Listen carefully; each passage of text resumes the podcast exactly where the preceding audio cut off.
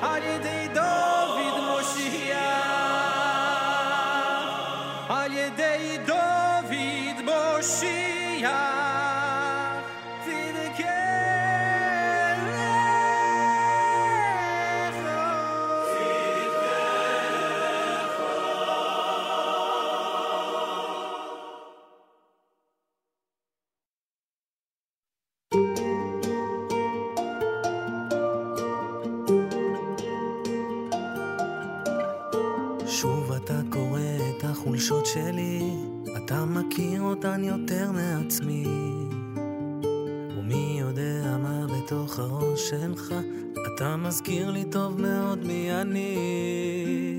ואיך זה שכולם סביבך, ואיך זה שאתה מתחת לשמיכה.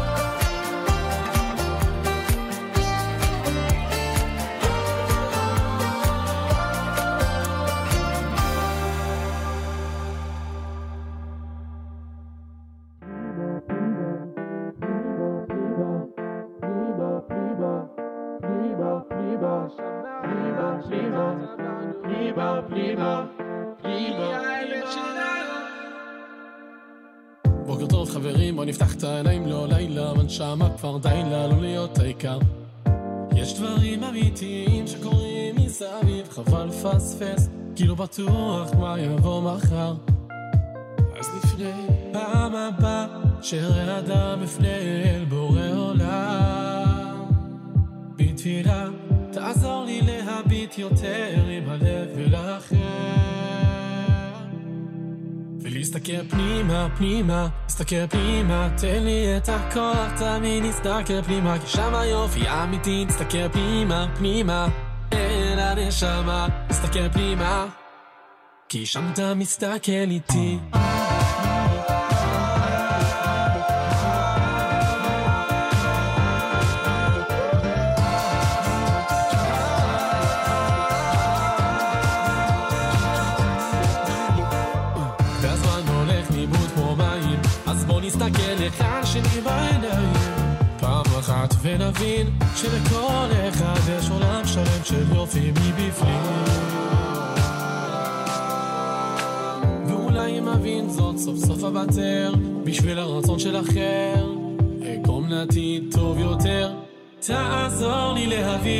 אחד כאן הוא חבר. ולהסתכל פנימה, פנימה, להסתכל פנימה, תן לי את הכוח, תמיד להסתכל פנימה, כי שם היופי האמיתי, להסתכל פנימה, פנימה, אל הנשמה, להסתכל פנימה, כי שם אתה מסתכל איתי.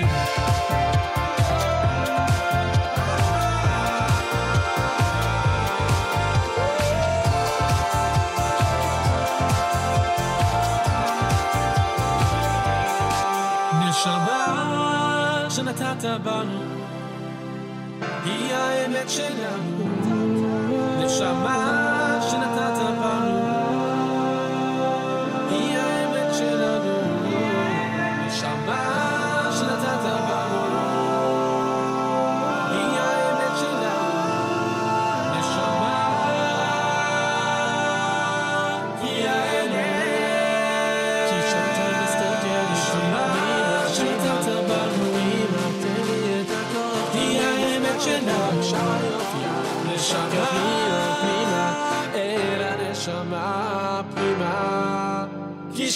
Cristo quer e.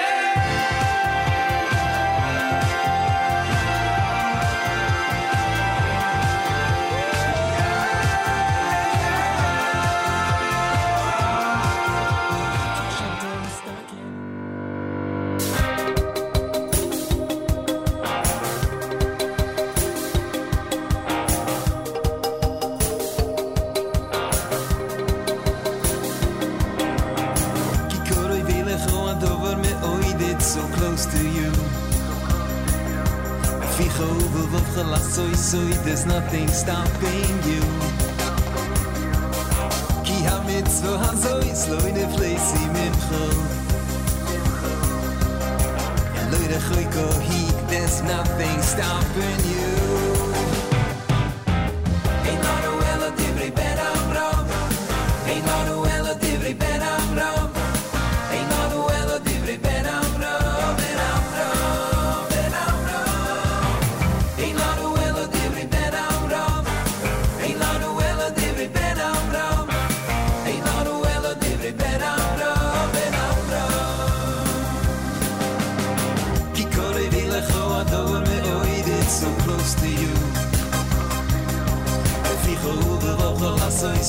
There's nothing stopping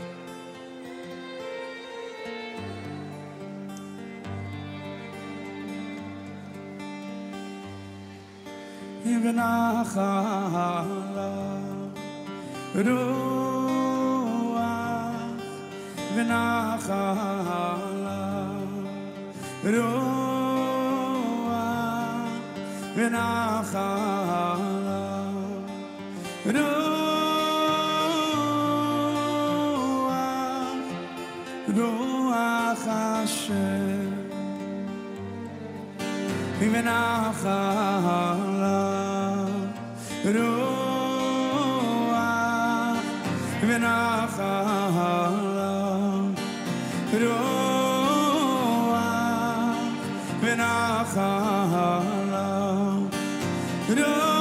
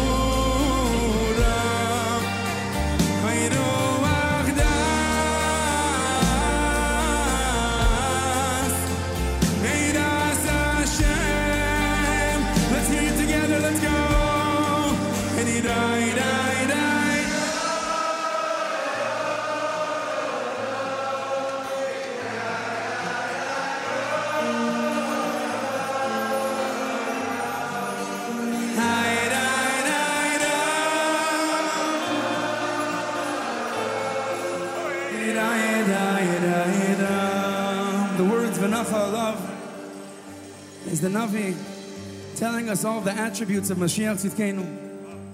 Ruach Hashem, Spirit of Hashem. Ruach Chochma Ubina. Ruach Eitza Gvura, Ruach Das, V'yiras Hashem. And even though these words are really speaking about Mashiach, we daven for it. In Shalosh Regalim, we take out the Sefer Torah, we have a special Yirotzon, Rebbeinu Shalom. And we say, V'yiskayim Bono Mikra Shekosov. That all the attributes that are shaykh to Mashiach should really be shaykh to us. That when Mashiach comes, he's going to recognize his people because we have the same attributes as him. But you know, there's an interesting minhag on Motzei Shabbos when you say V'yiten Lacha. There's a minhag you're supposed to say it with somebody else. Don't say it by yourself. Say it with somebody else. Why? Because V'yiten Lacha, all the brachos that we're asking for, all the parnasa, the shefa of the week. If I sit with somebody else and I say V'yiten Lacha, what am I saying? I'm saying V'yiten Lacha, Hashem should give you.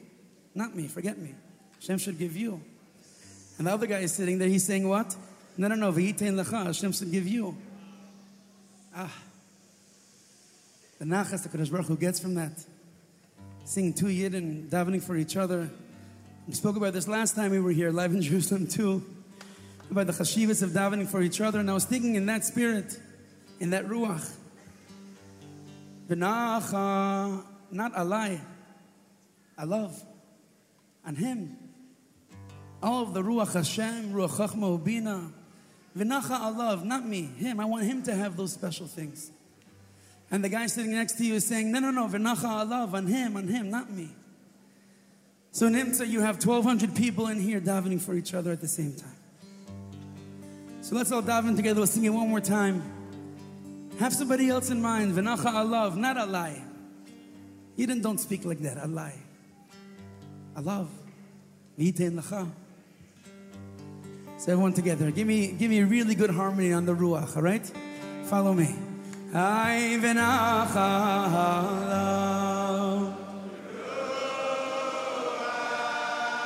Ruach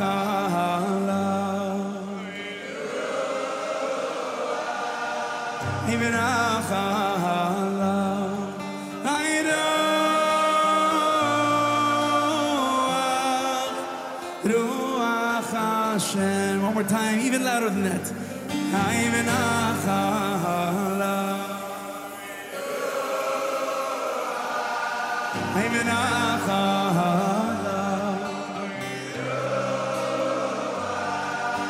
End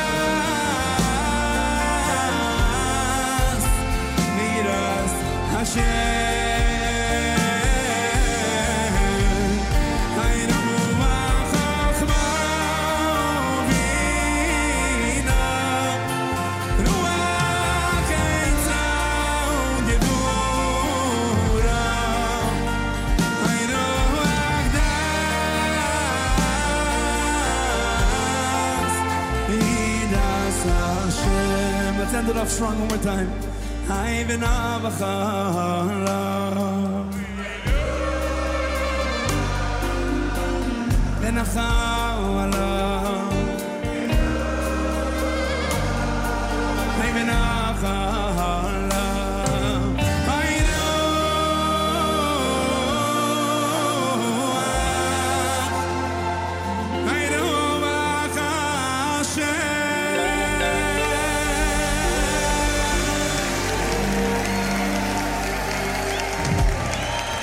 JM in the AM. Pretty amazing, huh? Eitan Katz with uh, Vinacha. Before that, you heard uh, Eighth Day and Ben Amram. Panima, brand new from Shlomo Lippman. You heard Mayor Yisrael with Aluf. Mimkomcha, done by Micha Gamerman, brand new off Shirei Pinchas, volume number five. Shalom Aleichem from Pinchas Wolf, off the same album. And of course, Regesh Modani opening things up. And we say good morning. Welcome to a uh, Friday. It's the 10th of February, day number 19 in the month of Shvat, the year 5783, Tufshin Pei Gimel. Erev Shabbos Parshas Yisro with candlelighting time at 5.04 in New York. 5.04. Candlelighting in New York. Make sure you know when things start where you are. And as you get set to start wherever you are, make sure to uh, be tuned into the Nachum Segal Network because we have you covered all day long. Right after JM and the AM, it'll be the uh, Naomi Nachman program, Table for Two. It'll be the Erev Shabbos show with Mark Zamek, brought to you by the wonderful people at Kedem. It'll be the Erev Shabbos music mix, brought to you by the wonderful people at Kedem. It'll be the uh, final hour brought to you by the wonderful people at Kedem.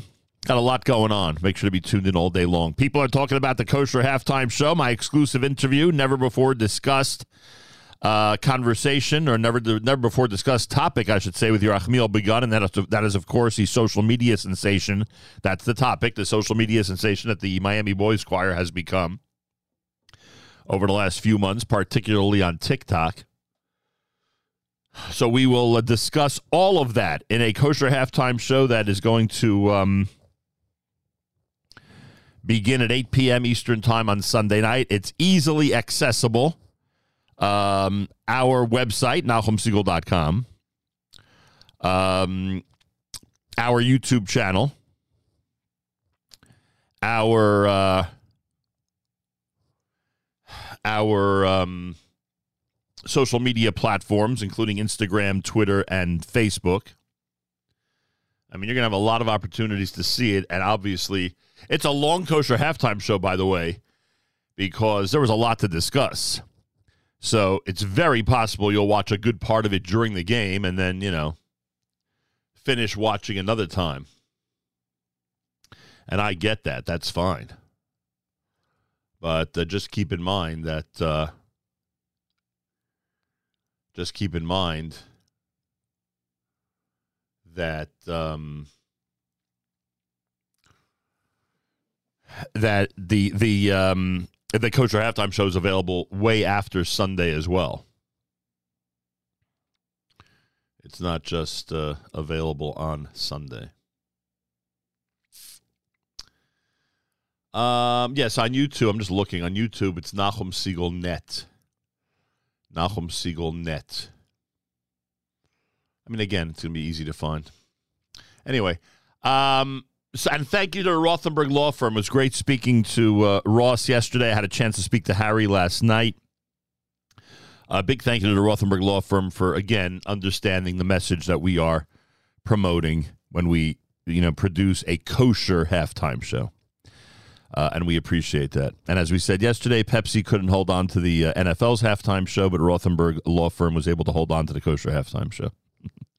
so I thank them again. And a big thank you to all of our sponsors. It's going to be a good show. It's going to be a good show Sunday. Those of you who are into Jewish music, oh my gosh, there's a lot of material in there. A lot of material in there. Especially those of you who are longtime Miami fans, or those of you who are younger and are curious about the history of Miami and some of the uh, you know the, the thoughts and and the um, strategies that went into creating the Miami Boys Choir, uh, or at least you know getting getting to 2023 uh, with an act like theirs that's uh, that's almost 50 years old and just doesn't get old, which is pretty amazing. Anyway, so that's the story. Malcolm Hoenlein an hour from now with our uh, weekly update.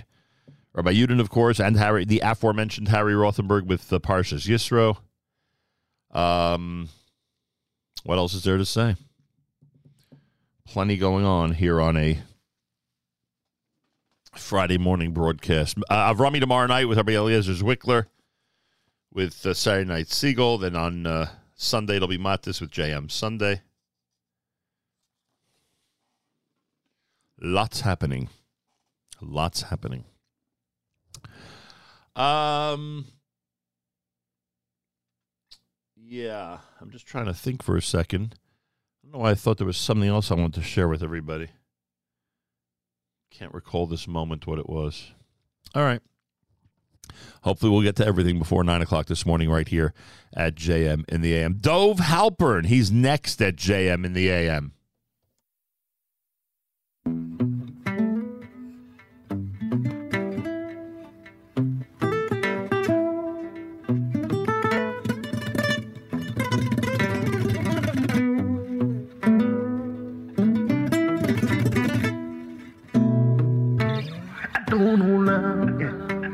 השמנה הוא אחד ושולט הוא יהיה בתפארה אדון עולם השמנה הוא אחד ושמו אחד, הוא יהיה בתפארה. oh. Wake up in the middle of the night one day, so dark, no light, I say.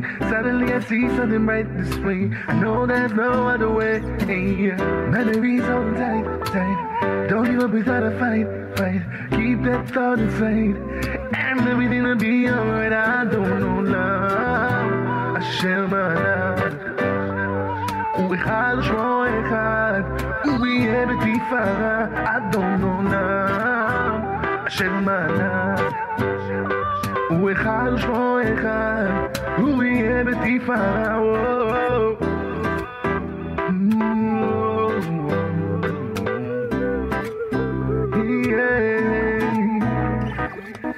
כשאנחנו עמוקים במים ונופלים למטה בואו נתפלל אליו כי הוא שומר עלינו מלמעלה Keep the light shining bright, yeah Shine bright like a diamond Keep the thought inside And everything gonna be alright, don't know love השם עליו הוא אחד ושמו אחד הוא יהיה בתפארה אדון עולם שם עליו הוא אחד ושמו אחד, הוא יהיה בתפארה,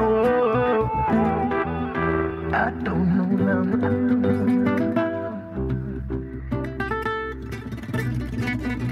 השם עליו,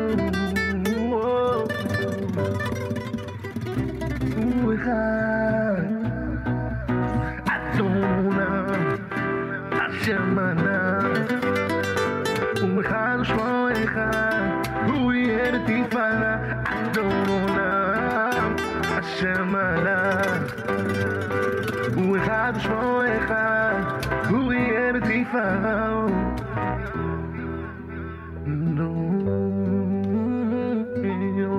Don't know love, who's my heart?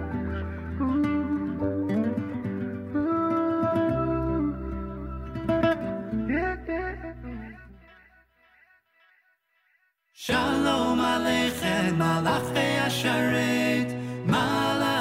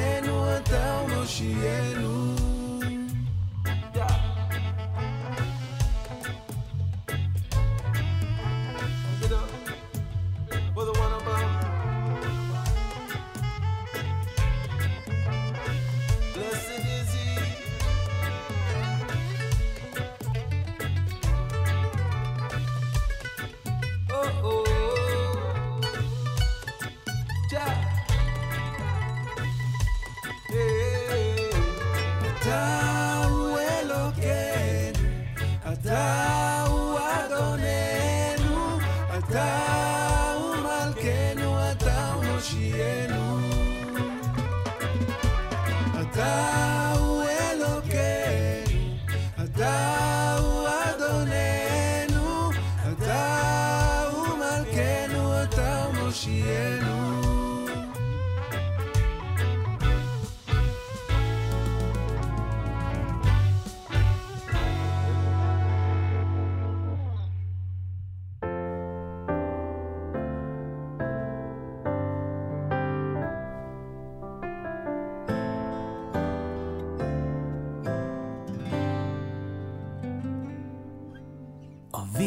be a bil shoyni o vi o vi o khasta es yodai es ayom koratoli. O vi o vi ve hayoy higi asim khosi o vi o vi ein mi lo bil shoyni vi o khasto es yodai es ayom kolatoli o vi o vi be hayoy igi asim khosi ein olai rak leoy do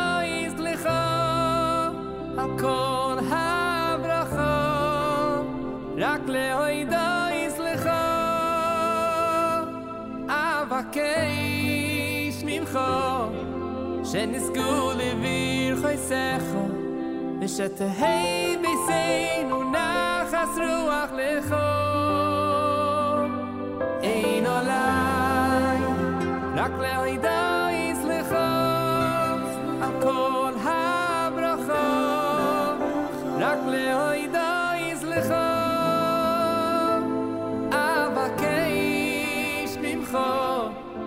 schöne Skule חייסך ושתהי Sache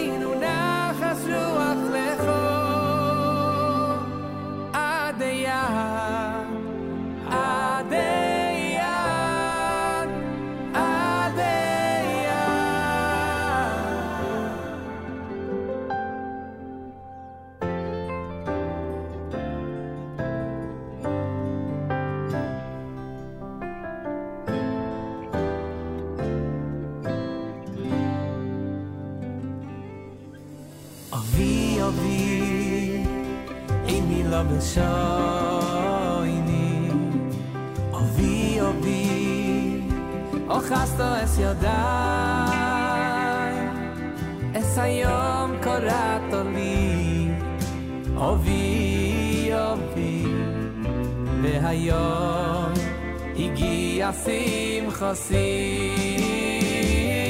אין עליי רק להידו יסליחו על כל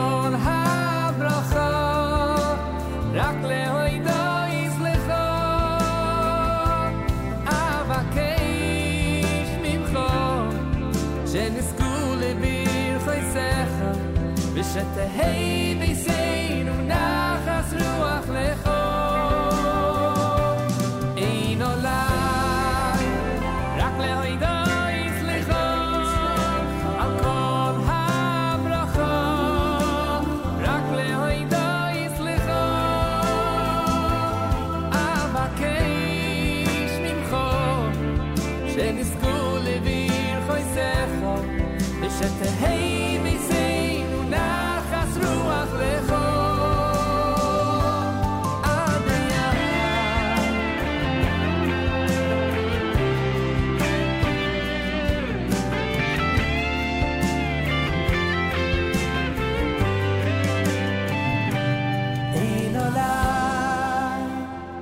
The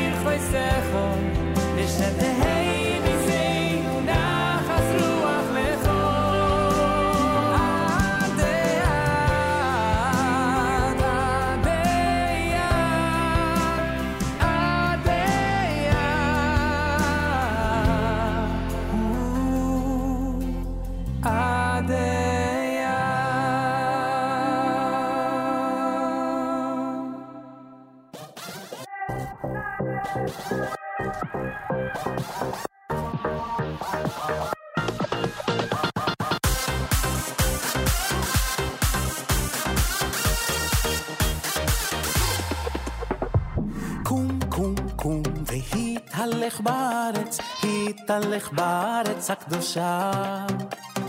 קום והתהלך בארץ הקדושה, בארץ אשר הרקע. קום, קום, קום, והתהלך בארץ, התהלך בארץ הקדושה. קום והתהלך בארץ הקדושה, בארץ אשר הרקע.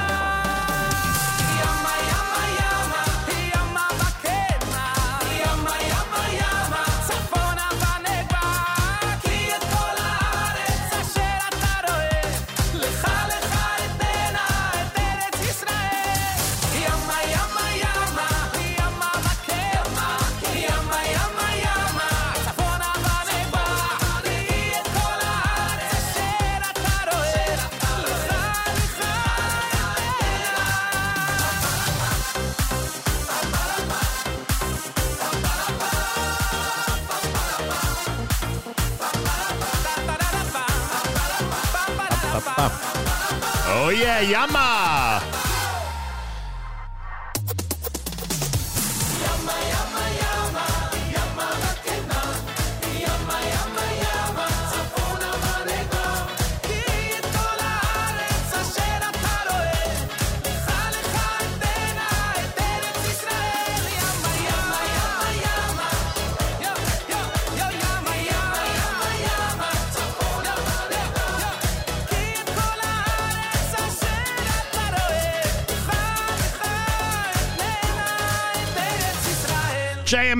AM. It's Yama done by Benny Friedman and Company. Before that, what do we do before that? Give me a second. Uh, before that, Uri Davidi with Lahodo, St. Colocano. That was the Solomon Brothers. Yair Rosenberg in there with Shalom Aleichem, Adon Alam from Dove Halpern. And you're listening to JM in the AM. It's America's one and only Jewish Moments in the Morning radio program, heard on listeners sponsored digital radio. Round the world, the web at NachumSegal.com, on the Nachum Segal Network, and of course on the beloved NSN app. And I thank you for uh, tuning in here on a Friday morning broadcast. So, the big question, of course, as we get ready for the uh, Super Bowl celebration, the big party that'll be happening in the uh, Segal home on Sunday. Uh, the question is. What products from A&H, from Abeles and Heymann, did Nachum Segal purchase yesterday at Aron's Kissena Farms in Queens? And the answer is the uncured beef hot dogs and the uncured beef knockwurst. That's right. I said to myself, we got to go with some hot dogs, and, and every one of the varieties are fantastic. I mean, come on. It's A&H after all, about to celebrate its 70th year. But I said, I got I, I need a variation. The young people there are going to want something, you know, a little bit of a variety when it comes to what to toss onto the hot dog bun. So I went with the knockwurst, and uh, thank you to A and H, Abeles and Heymann, for again being the centerpiece of a great Super Bowl celebration, probably being replicated in thousands of homes across the country. Uh, that'll be serving delicious uh, beef fry and salami and hot dogs and all the varieties of hot dogs and the mini dogs, uh, courtesy of uh, Abeles and Heymann because of the hard work they do uh, distributing, uh, I should say, manufacturing and producing and distributing a great product. So, a big shout out to our friends at Abeles and Heymann from all of us here at JM in the AM. Um, more coming up. We got our news from Israel, and uh, thanks so much for joining us on a Friday Erev Shabbos. Candlelighting in New York, 504. Malcolm Hoenlein expected with our uh, weekly update in the 7 o'clock hour. Harry Rothenberg in the 7 o'clock hour of a Yudin in the 8 o'clock hour. There's a lot going on. There's a lot happening. Big thank you to the Rothenberg Law Firm. It is the Rothenberg Law Firm that's um, that is uh,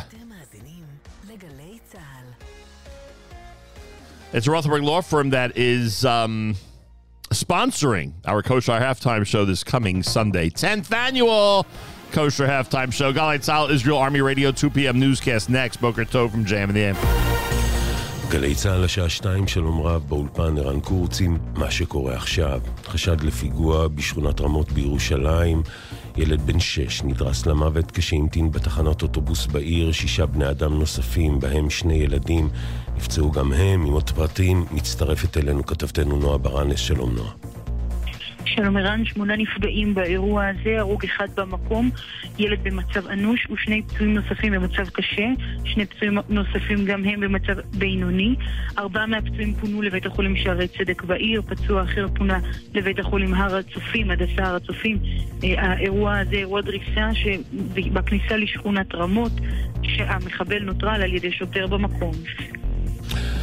נועה. מהערכה ראשונית של המשטרה עולה כי המחבל הוא גבר בן 31, תושב השטחים. מפכ"ל המשטרה, רב ניצב יעקב שבתאי, הגיע לזירה, השר לביטחון לאומי איתמר בן גביר עושה את דרכו לזירת הפיגוע. מצטרפת אלינו כתבתנו לענייני משטרה, הדס שטייף, שלום הדס. זה קורה לפני זמן קצר, רכב פגע בתחנת אוטובוס, באותה עת היו בה מספר נוסעים. מדובר בתחנת אוטובוס סמוך לשכונת רמות בירושלים, ערב כניסת השבת. שוטר שהיה בסמוך הצליח לשלוף את נשקו ולראות במחבל ולנטרל אותו. ממה שנבדק עד פה, ככל הנראה מדובר בגבר בן 31, תושב השטחים, שהוא האחראי לפיגוע. החקירה כעת רק מתחילה. עד כאן. תודה הדס. מיד בגלי צה"ל המשך המשדר המיוחד עם עדכונים.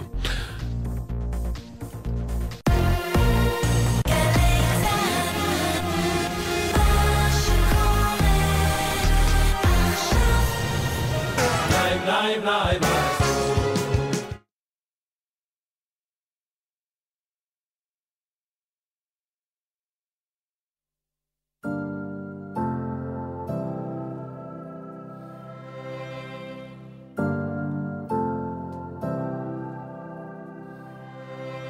כי לא תשכח, כי לא תשכח מפי.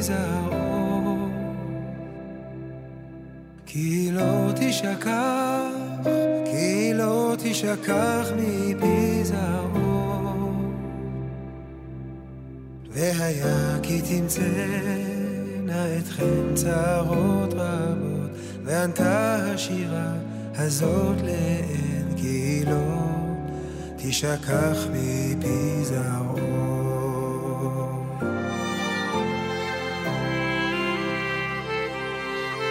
מי יגן עלינו, תורתו מגן לנו ביוחאי. מי יאיר את עיניי, היא מאירת עינינו ביוחאי. והיה כי אסתיר את פניי ביום ההוא, וענתה השירה הזאת לעת כי לא תשכח מפי זרעו.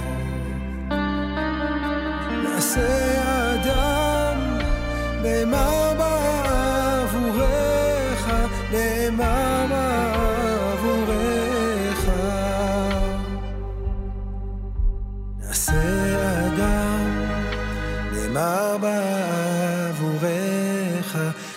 נאמר בעבורך.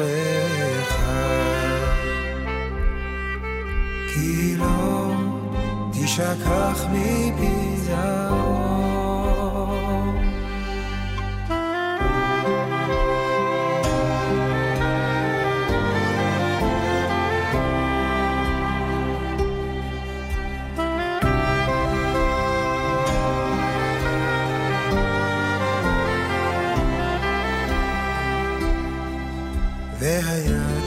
כי תמצאנה אתכם צרות רבות, וענתה השירה הזאת לעד, לא תשכח מפי זרעו. נעשה אדם, נאמר בעבורך,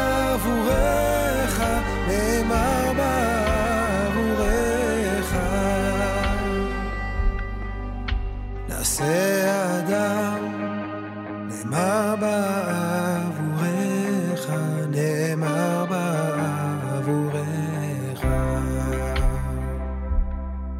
כי לא תשכח מפי זרעו, כי לא תשכח מפי זרעו.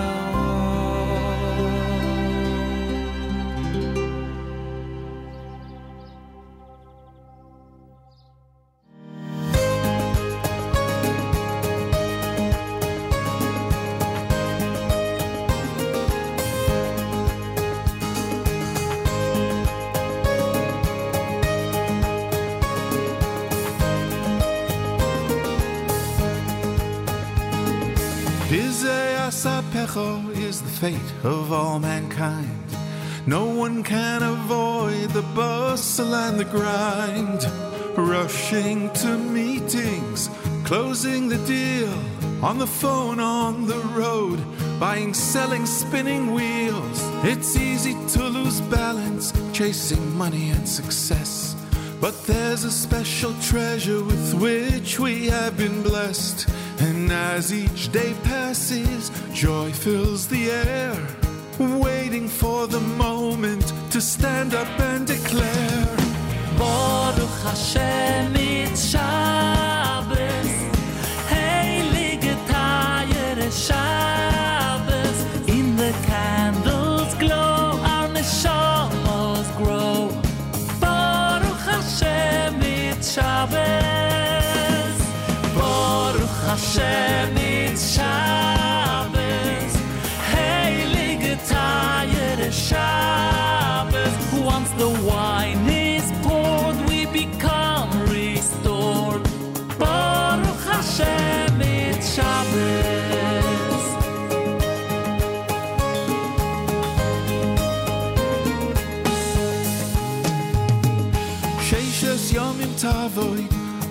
days every week.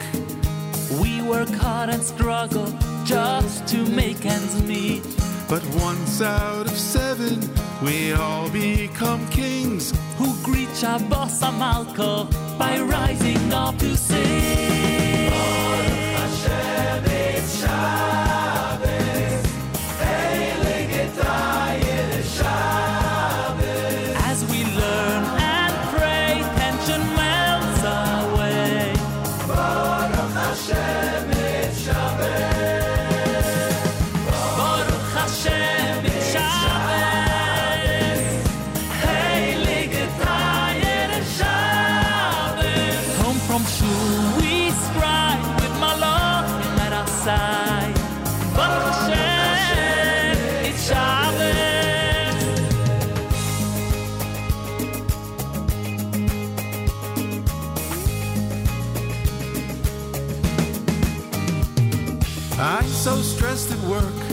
When I hear the boss, I jump.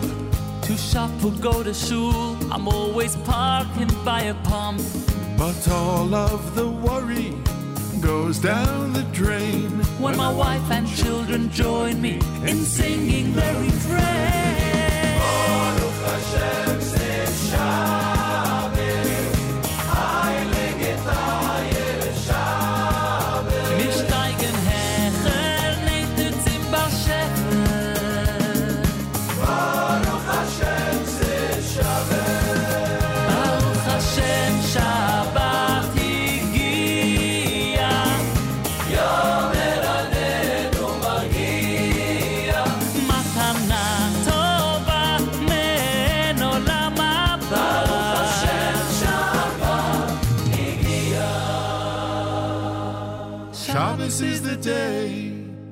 We get to catch our breath, making sure our lives have purpose, with meaning and with depth.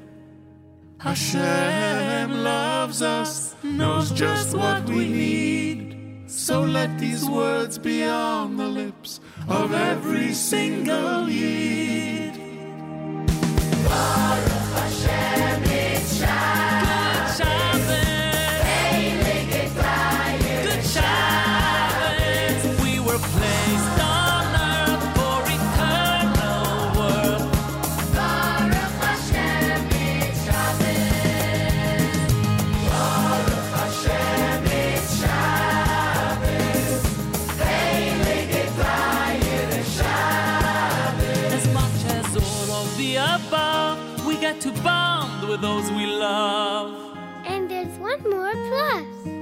Our parents spend more time with us. Baruch Hashem, it's Shabbos. It's Shabbos.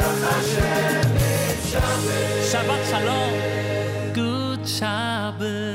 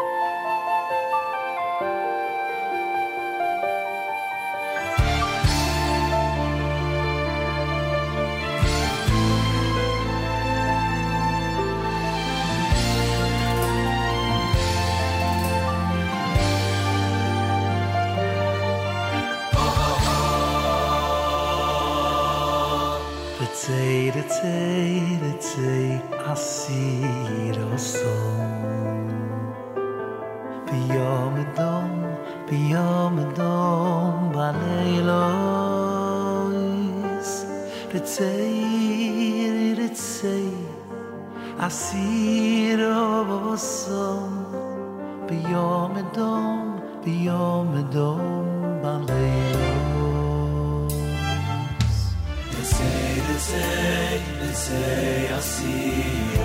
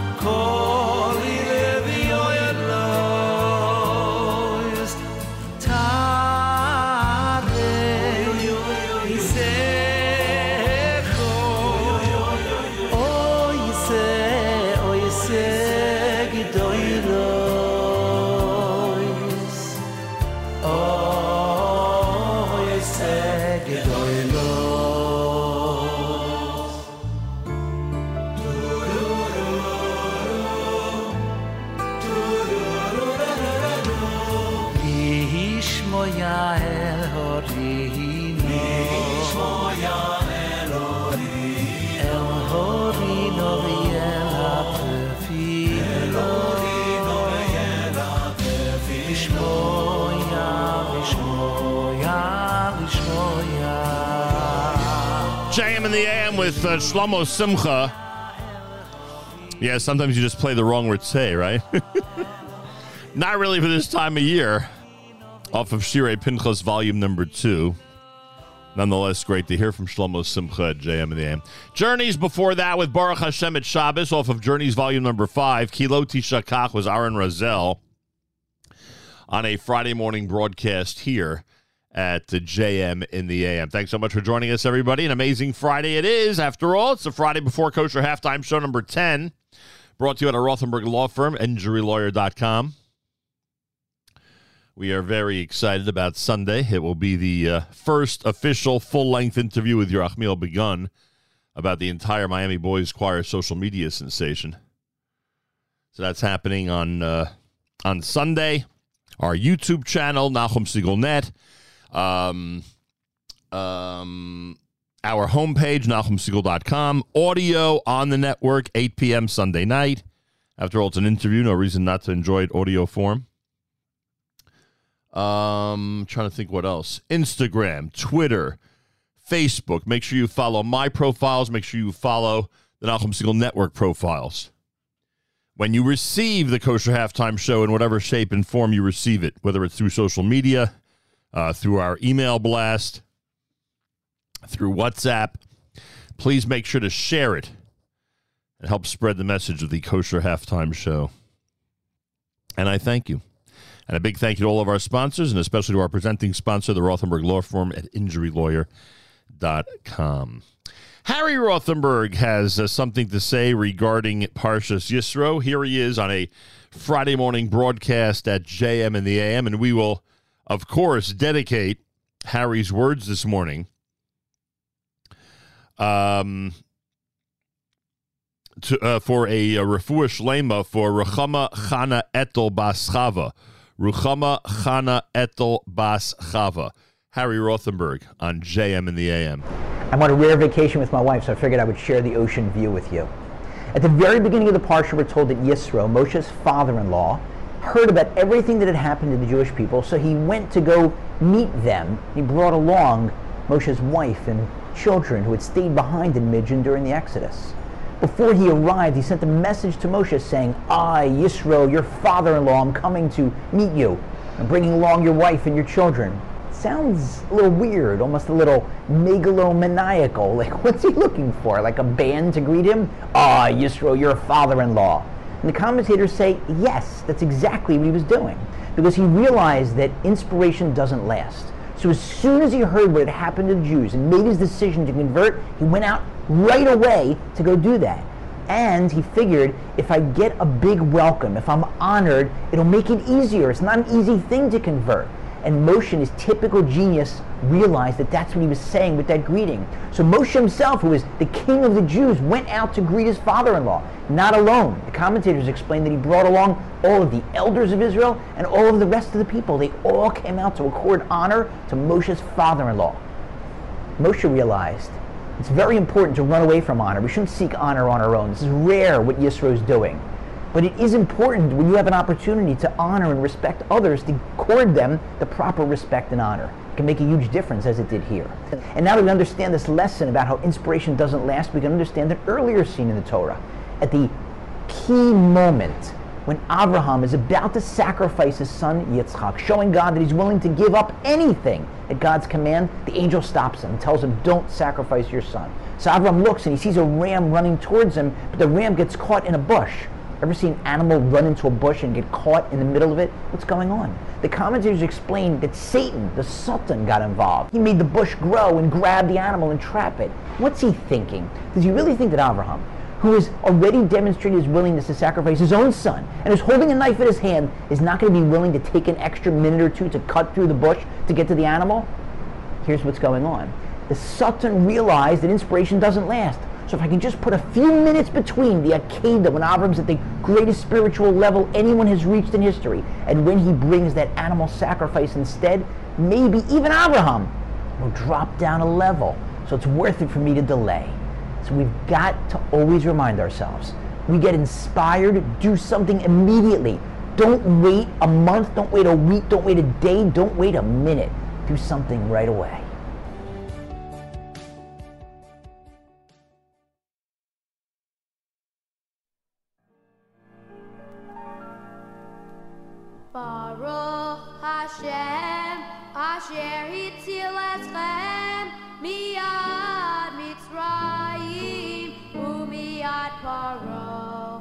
Baruch, Hashem, Asher Hitzil Eschem, Miyad Baruch Hashem. Baruch Hashem.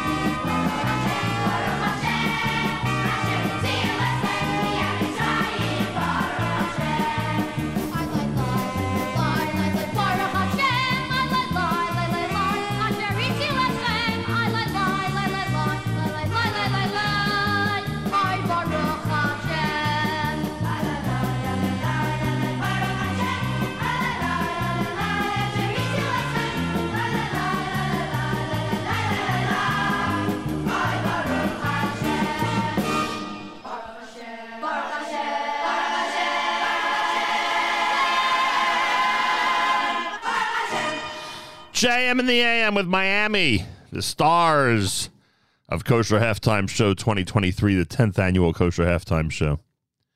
Presented by the Rothenberg Law Firm, injurylawyer.com. And those are words, of course, from this week's Parsha. Baruch Hashem, Asher Hitzil Eschem. JM and the AM, feel free to comment on the app. Go to the NSN, Nachum Segal Network app for Android and iPhone, and comment away. Malcolm Hoenlein scheduled for later this hour. Uh, listener Tikva says Shabbat Shalom. Um, J.A. Mora loves the Yama song. Um, what else do we have here? Listener Moshe, good morning to you. Uh, an Arab terrorist has rammed his vehicle into Israelis between Shmuel Hanavi and Ramot in Yerushalayim. Reports of at least six Israelis injured. Multiple undergoing CPR. Terrorist was shot by an armed civilian. Medics are reporting a horrific scene. Children are among the victims. The incident is still developing.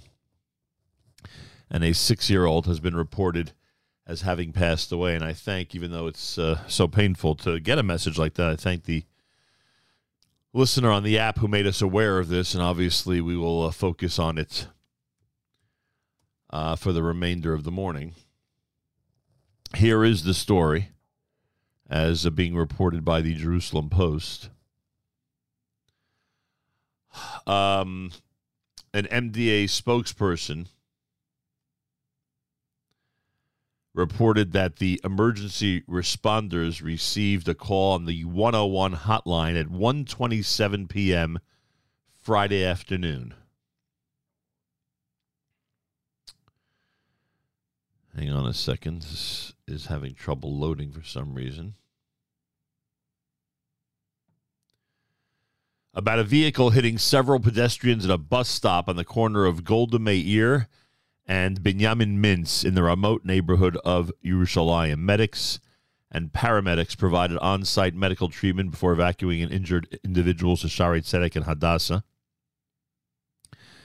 MDA reported six casualties after arriving on the scene, including two children in critical condition, two adults critical, and two other adults in moderate condition. When we arrived at the scene, the sight was shocking. We saw a car near the bus station after it hit pedestrians who were waiting at the station. This, according to an MDA medic. We saw six victims lying next to each other, among them two children about six years old who were unconscious with severe multi system injuries. A man about 27 and a man about 30 were unconscious, and two more victims who are fully conscious with injuries to their limbs. We gave them initial medical treatment and performed CPR on the children. It's a very serious incident. The head of Zaka said this is a very difficult scene. A terrorist who violently rammed into a bus station where there are many families. When I arrived at the scene, I saw a lot of commotion, difficult scenes of people and children dressed in Shabbat clothes lying near the station, suffering from serious injuries, cries for help from all sides. The medical teams quickly evacuated the victims with varying degrees of injury to the hospital. Unfortunately, at the scene of the attack, one wounded person was pronounced dead. The terrorist was neutralized and eliminated on the spot. Once again, we are dealing with a serious incident of injury to innocents, a brutal attack on Friday afternoon against civilians who were waiting at a bus stop. That is the latest Jerusalem Post update. Again, a six year old has been killed in a Yerushalayim terror attack, several people injured. Four are in critical condition, and uh, we obviously are praying for them at this time.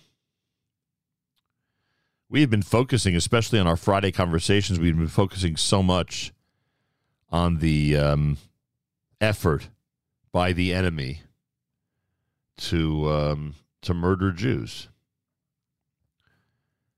And um, today's episode, and obviously recent incidents, obviously have brought all of this back to the forefront. After so many of us thought that these types of attacks are um, are a thing of yesteryear, but no, that's not the case. There is always an ongoing effort by the enemy to uh, murder members of the Jewish people. Simple as that.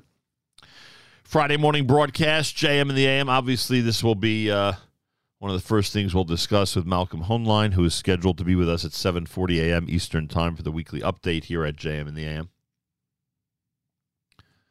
So I'll have that for you coming up. Um,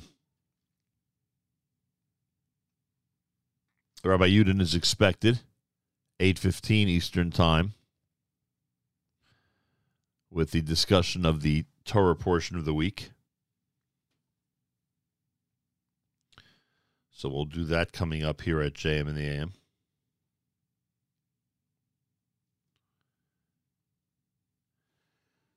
Just a little bit of a problem here with our internet service. I'm hoping that you are hearing us loudly and clearly this morning,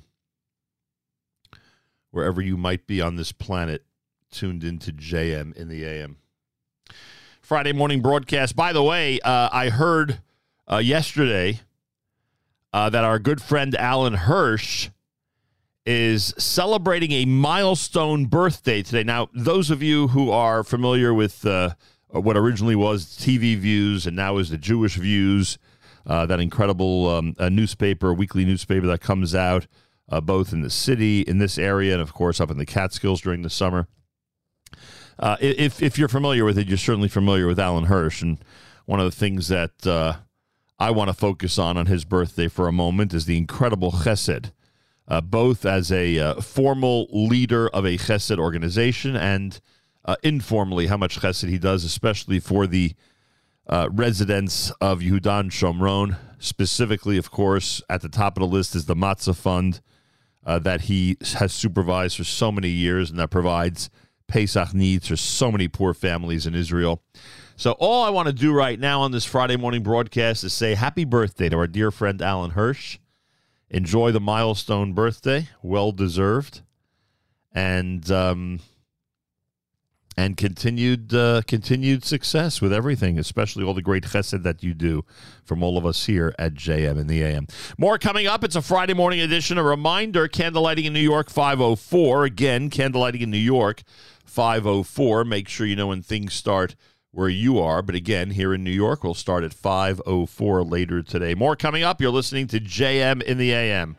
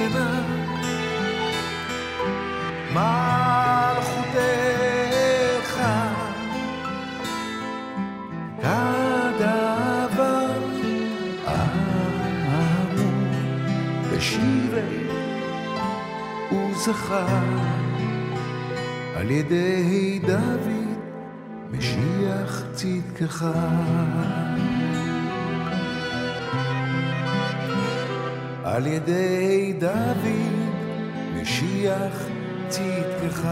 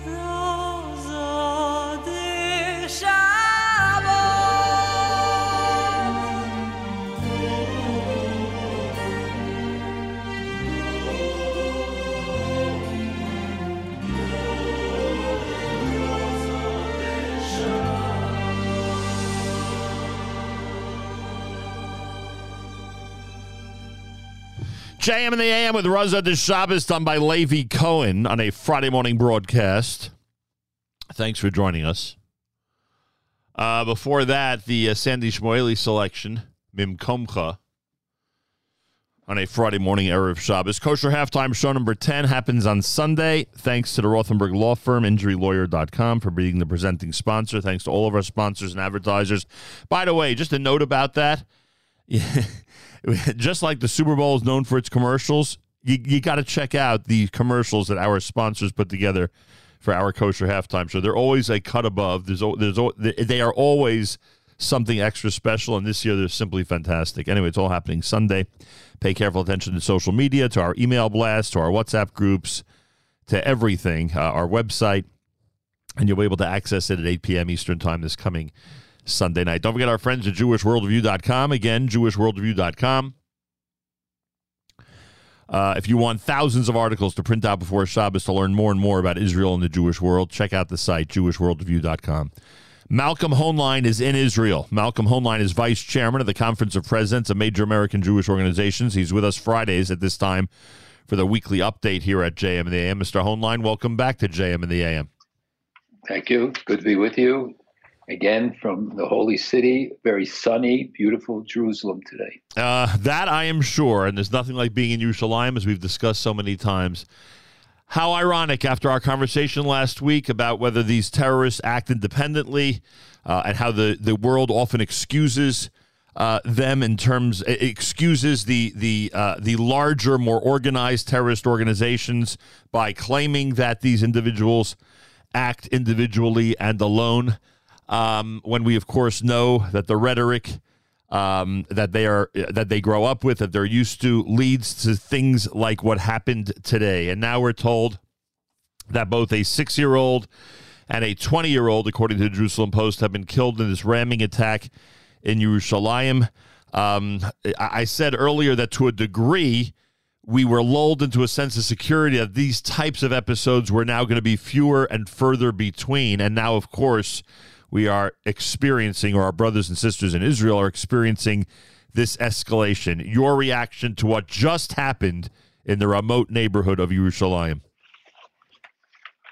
So it again underscores why Israel has to take the actions that it takes, why why the uh, life-saving maneuvers, whether in Jenin or in other places, uh, are so significant. They they uh, busted an Israeli-Palestinian cell for selling 150,000 bullets, and the uh, and they sold them to Islamic Jihad terrorists near Jenin. The um, the idea that they are lone wolves, as you know, is something that uh, is uh, promulgated many places. In fact, there is no such thing as a completely as a lone wolf. It is true that these, that many of these operatives, and I discussed this with top security people over the last couple of days. It is true that many of them are not part of an organized group like PIJ or or uh, Islamic Jihad uh, or the um, Hamas, but they are all influenced, and they're influenced by the media. They're influenced by the preachers. They're influenced by others within the society who are organizing and urging and inciting. And so nobody is truly a lone wolf operative, even if they're not part of an organized group. And of course, our brothers and sisters going into Shabbos now have another Leil Shabbos to uh, have all this weigh on their minds, and obviously the families that are directly affected. We can't even imagine the pain that they are going through. And I'm glad you mentioned the effectiveness and the necessity of these of these operations uh, in Jenin and other places that are so necessary.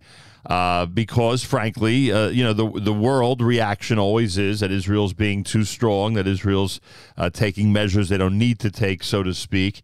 And it's amazing that when it comes to uh, the effort to try the to quell these attacks and get to the source uh, of the attacks, Israel comes under such scrutiny. I, I think the, the most important message, though, might be that even with all that criticism and uh, with all the uh, statements and observations by those around the world, I don't think there's a chance that Israeli intelligence, military, etc., is ever going to let up in the effort to make sure that they root out uh, these sources of these terror cells. So at, at, least we at least we have that, Malcolm. Uh, we we know that that with all the uh, scrutiny that Israel is under, uh, they're never going to let up and never going to um, uh, ignore uh, those who are trying to destroy us. They cannot. This is an obligation. First responsibility of a state is to the security of its citizens.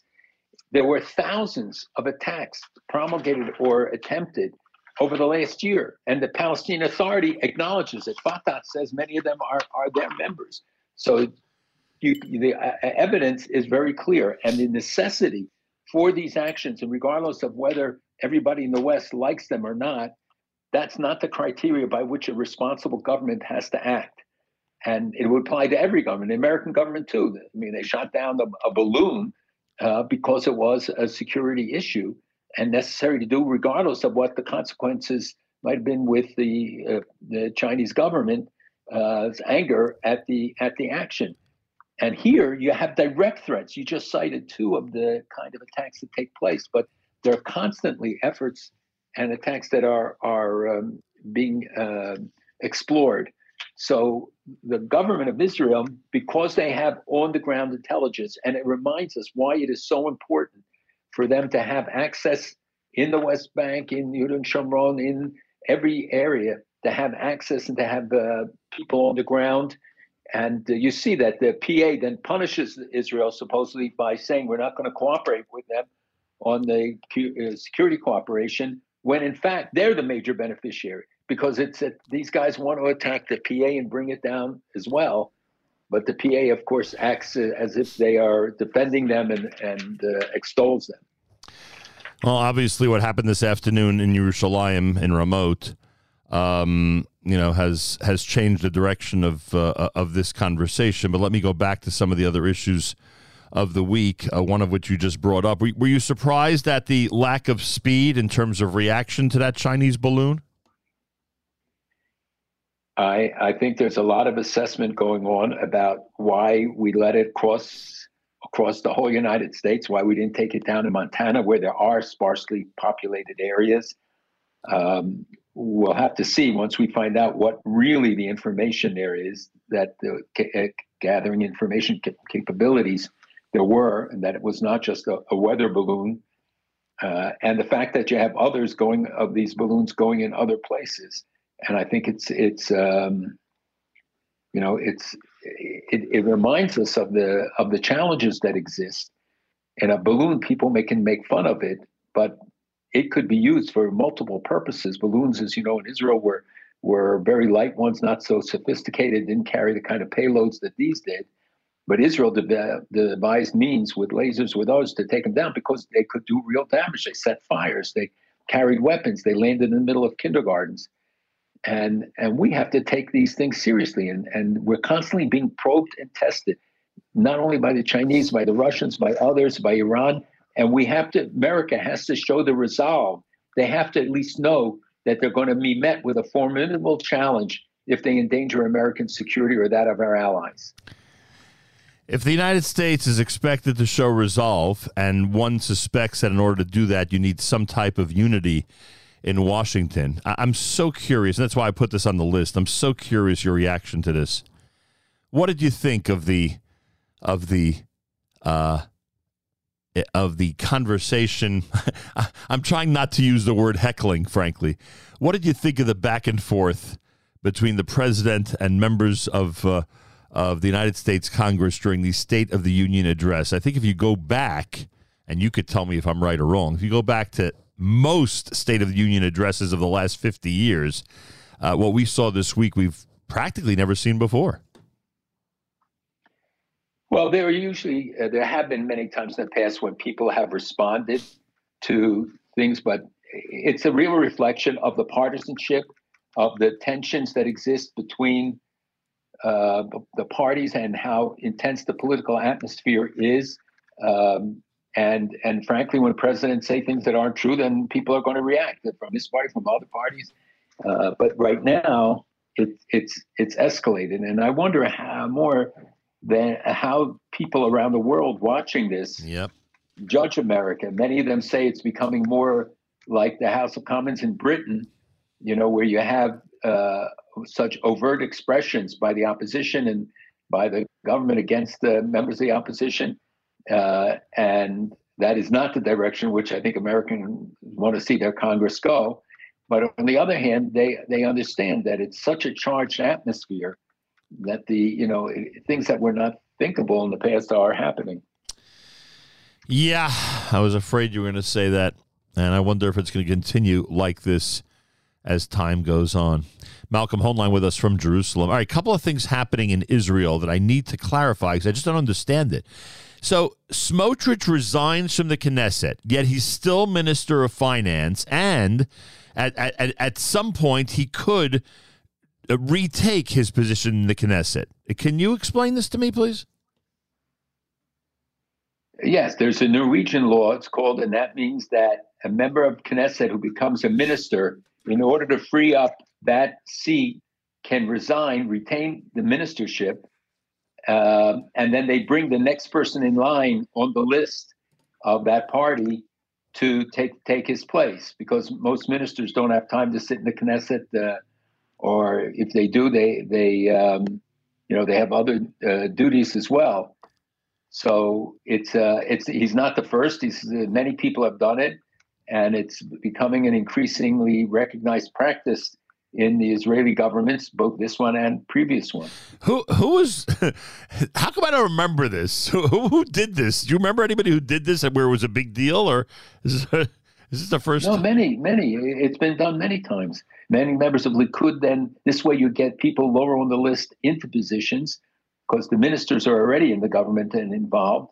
So that you know they they don't need to hold both uh, positions, and it frees up um, uh, a slot for those who are lower on the list to be included. Brilliant! It's done all the time. Brilliant, I say. Aryeh Deri is still in charge of his former ministries, uh, uh, working behind the scenes, uh, or is that just a rumor? I mean, he's you know he's an influential player no matter what, whether he's in an official government position or not. The ministries are to operate on their own, and he was barred from it. So I don't think he's going to be flagrant in the violation of that. Um, but I, I fully anticipate that he'll be back at some point. Yeah, running the ministries in absentia. Um, all right, uh, the story of the week, and it's it's interesting if you go to some of the you know news sites uh, and you search Middle East, the first ten articles are about the earthquake, rightfully so, where the death toll is over twenty thousand, and the disaster, the the the scope of the disaster is unfathomable. As we continue to witness the um, uh, destruction there through video, etc., Turkey, Syria, etc. Um, first of all, uh, uh, I don't know if you felt it, but our reports from Israel is that up until today, people are still feeling what are being called earthquakes, not even uh, aftershocks, but actual earthquakes in the region.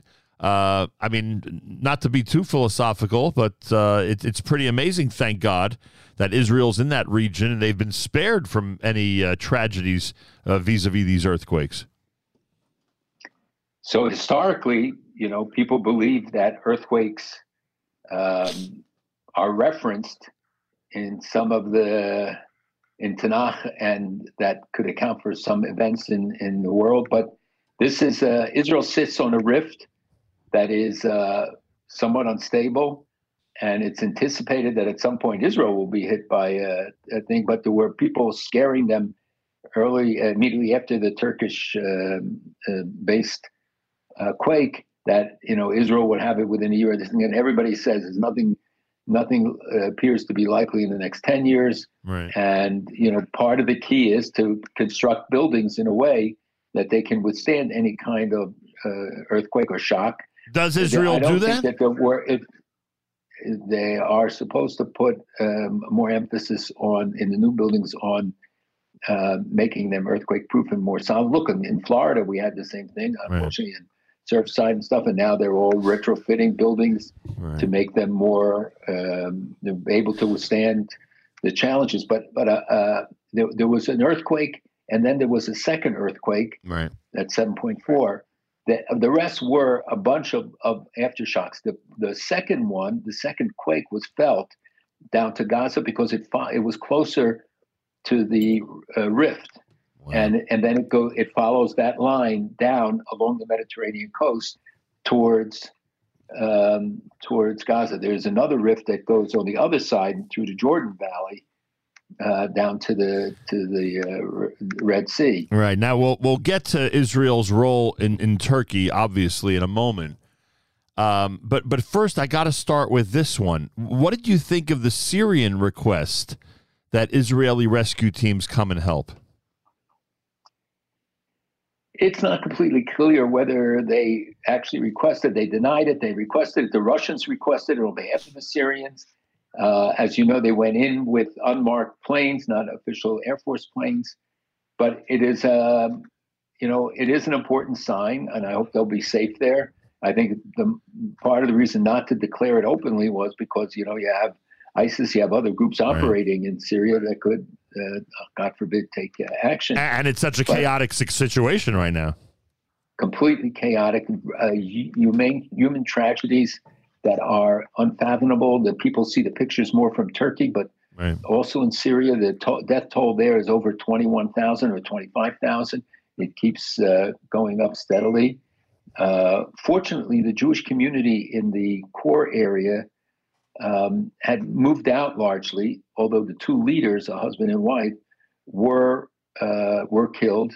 Their house uh, collapsed, and the Israeli rescue team did find them and and uh, brought their bodies out. Uh, so I've been in touch with the Jewish community in Turkey. They don't have uh, clear reports of of uh, Jewish casualties. obviously, Jews live in, in major places, and in Turkey, there's a community of about fifteen thousand still there. Wow. But I think that they largely escaped that they're not in the target main target areas. The uh, Israeli response, though, has been nothing short of so remarkable. And I think there were 40 cargo planes involved in transporting everything that Israel was sending. Not only did they send goods, but they sent the field hospital, which is operating with 200 doctors, with uh, you know such a huge presence there. I think that other uh, countries are started to send them, but their ability to move with such alacrity and to be, you know, the first in the uh, on the scene and to be able to administer to so many people. Yesterday, they they saved uh, twelve people alone. Wow! Just the the Israeli groups um, saved twelve lives I mean, that's really an amazing statement. And I hope that, you know, after this is over, people will remember it as well. Uh, there's been an amazing response from many countries. It's not just Israel. And this is something Jews are always uh, at the forefront when others are in danger. But I hope that they will think about it as well when uh, talking about Israel and, and their relationship with Israel. Oh, how I hope uh, How I hope that that uh, that that hope comes true. It's America's one and only Jewish Moments in the Morning radio program, heard on listeners sponsored digital radio. Around the world, the web at NachumSegal.com on the Nachum Segal Network, and of course, in the beloved NSN app. Malcolm Hoenlein is in Jerusalem for us, a Friday morning broadcast here at JM and AM. When they uh, found the um, uh, the uh, the body of the leader of the Jewish community in Turkey, as you just told us, when the Israeli rescue team uh, found his body, the quote was I'm, I'm, I'm translating from the Hebrew quote that was posted on social media. There is no place in the world to which the Jewish people will not go in order to grant every Jew his or her final respect. What a beautiful statement, huh? Yeah, absolutely. And I think uh, it's what motivates and and you know you see the criticisms that they're so quick to level against Israel, let's say about the Ukraine, without even knowing how far Israel has gone and how much aid Israel has provided, how much assistance on an ongoing basis, humanitarian assistance, some defensive military assistance, and nor do they take into account all that Israel faces in making a decision like this that other countries don't. They don't have Russia on their on their uh, border, northern border, and they don't have the circumstances. And yet Israel responds in every instance and look at the Arab countries. Look at all the rest of the states, countries in this region. Hardly any of them have have uh, shown the kind of response and generosity. And Israelis and Jews, by the way, on Turkey, uh, I got a letter from the the ambassador in the United States uh, of Turkey uh, extolling the tremendous response wow. and the generosity of the Jewish communities in, in the United States and around the world, and how they have really been pouring out uh, aid uh, not to say that others haven't, they are. I think anybody who sees this can't but have their hearts torn apart by the tragedies that have taken place. No question about it. Uh, a couple of things on the further international front. Um, we, are it's funny we're always skeptical when amnesty programs are announced in this country, especially when it comes to taxes, other things. Uh, what about the amnesty program that we're reading about in Iran? Is it a complete sham, or are they really uh, granting amnesty to those who've either been arrested or have been accused of uh, of violations, uh, treason, etc.? They have announced an amnesty. We'll have to see whether it's fully implemented, but it does not cover everybody arrested. You know, they've arrested tens and tens of thousands of people. So if they announce 40,000 out of 70,000, that does not mean that they've given a total amnesty to people. Right. And we know that many remain in jail and many uh, face uh, still death sentences. I think the international outcry, uh, especially after the first executions, was such that they couldn't ignore it. It doesn't mean that you know they take that into account when when they make a decision. Um, maybe you know saner voices were just telling them this doesn't look good abroad. You're you're destroying your own image. Uh, because you see that they are just acting more and more aggressively, trying to secure uh, jets and, and fighter and, and equipment, and uh, utilizing the relationship with uh, Russia to build a, a, drone factory in Russia, from which they will make a lot of money, um, and trying to upgrade their own capacities. You know, their military, their air force is very weak and very outdated. They um, that that and, and I think in part that's why they resort to drones so much because their planes are basically useless. Um, but the the um, they, they, they tend to tends to be a correlation when it comes to Iran uh, that they're they become more boisterous about foreign policy and foreign adventurism as the situation at home worsens. And and while the demonstrations may be somewhat lessened, this is not going away, and the movement that was created is not going to disappear. And so I think that the, the problems that they face are going to grow. Their currency is in free fall. The, if it weren't for the Russian, you know, the aid they get from Russia or from the selling Russian oil, et cetera, their conditions would be even worse. Yeah.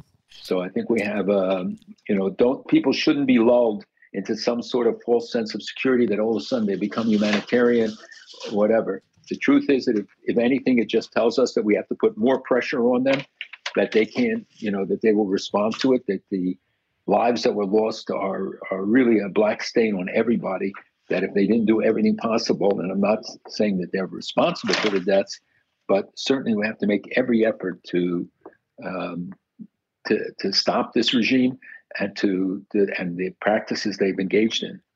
You know, we've criticized the media and uh, you know the world of celebrity for basically ignoring what's going on in Iran, especially with the movement as you just described. Uh, the anthem of the Iran protest movement won a Grammy this week, so I'm wondering if Hollywood. I wonder if this is a coincidence or if Hollywood is starting to pay attention, which of course we know, whether we like it or not, is important that the world of celebrity call attention to these things. I wonder if uh, they're starting to pay more attention to what's happening in Iran. That could very well be, and you're absolutely right to point it out that it is a change that they uh, that they've acknowledged the movement and are at least taking that that recognition by giving the, the award to the uh, song that they prepared for it. Right. Um, but still, you don't hear the kind of outcry, the kind of consistent voices being raised, even as we see Iran uh, taking on more and more decisive actions against the innocent civilians and pre- pre- preventing people from exercising the right to speak out. Um, And, you know, this is nothing new for Iran, but, you know, we've seen Iranian warships now in Latin America. We see them fishing in troubled waters everywhere. Uh, this is their, their response to the pressures from inside and the, um, uh, you know, and to the attacks that have, uh, have taken place. Yeah, understood. By the way, there's an article. This I think I saw it in Hamodia, an article that uh, the the prime minister was considering sending the Iron Dome to the Ukraine. I thought I thought we had determined, based on what you told us, that that there would be no benefit to Ukraine to have that system because of the nature of the rockets and missiles that are being used in this war. Am I right about that or not?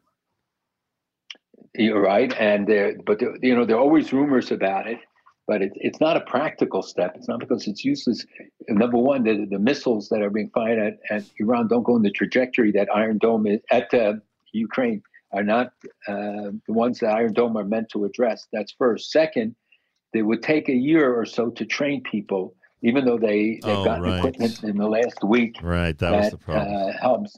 And and Israel has to be concerned. You saw that the the uh, foreign minister of Russia already came out saying that um, uh, that there should be a Palestinian state. Right. That's a message. You know, that's a retaliatory message from them. Understood. Yeah, trying to warn Israel: be careful who you're supporting. Hey, can can we agree that the Shas Party Kotel bill was a bad idea? Uh, I certainly would agree with you. I hope they agree. And uh, the Prime Minister has said that it's not going anywhere. So I hope that uh, that message will be clear. You know, the divisiveness and the tensions are, are clear, especially the reactions abroad and an action like that.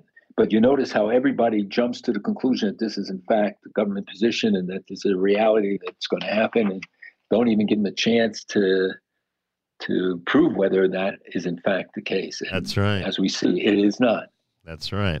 If it's if it's out there, immediately they put it uh, uh, the blame at the foot of the uh, prime minister's um, uh, of the prime minister in this case, hundred percent. Um, there was a there was a study of the anti-bias of the New York Times. Did you have a chance to see that? I don't have to see it because I see the New York Times. Excuse me, excuse know me, excuse study. me. Of course, I meant anti anti-Israel bias of the New York Times. I, I, we, we all know that there's nobody who suspects them of being pro-Israel. uh, but um, you know, it, and it's not just them. I just uh, spoke with some people who are experts in the media. And they told me that uh, like 80% of the stories come from AP. So the, they don't even have reporters, and often it's just stringers. So they're all using and feeding off the same drop. They may change the headlines a little bit, but the fact is that the stories are all coming from single sources, and they're not reliable sources. Uh, the New York Times as well, and the the bias is so clear, not only against Israel, against Jews, and what we've seen in in the last you know months, the the, the terrible stories that they've been publishing uh, and it's it's the media overall. The you know the stories in Jenin that I heard on CBS on on NPR. Uh, nine killed in Jenin, nine Palestinians killed in Jenin, without any context or mention that in fact they were terrorists. Yeah. And may, a, a single civilian was allegedly killed. They said, but we don't have any proof that that was. You know, we haven't had any conclusionatory proof. But it doesn't matter.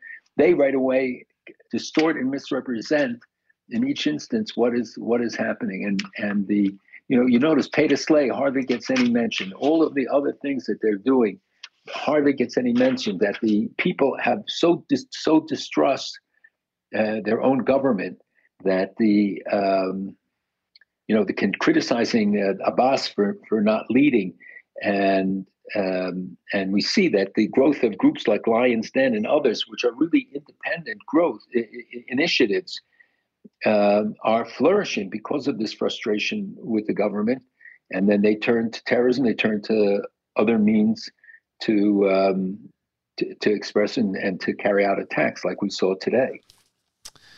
I got to read one paragraph to you from this article, and uh, believe me, the whole thing is outrageous. But th- this one just, I, I think it really is so simple how it hits home.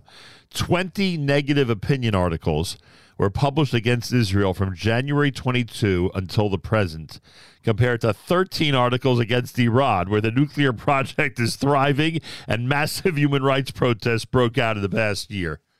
I mean, there's a whole bunch of other statistics, but that one just sums it all up, basically.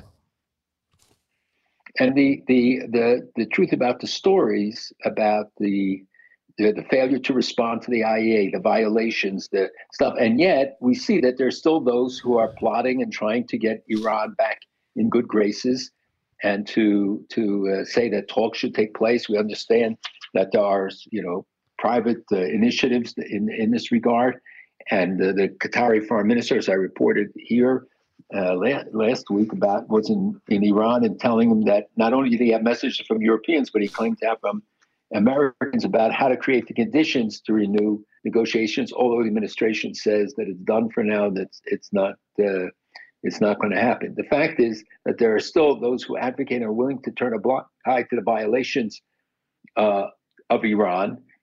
The Euro- Europeans right now are taking a harder line because they're becoming victimized. We saw saw with Charlie Hebdo and all of the events of the of the last weeks. So the New York Times doesn't report on all of those activities, but is constantly obsessed with Israel, Haredim, with the, in in ways that are reminiscent of uh, of uh, past eras. Yeah. It's interesting. We're so focused on what social media and news sites and uh, social media platforms are, are doing against Israel. It, it, it is amazing. I mean, I guess because they have a pretty good social media presence, it is amazing how the influence of the New York Times continues to really um, you know, be a barometer of uh, attitude toward Israel and all the other, you know, all the other situations you just described. Uh, it's, uh, it, they, you know, they had an unbelievable influence when they were in print, and it just seems to continue in this new era.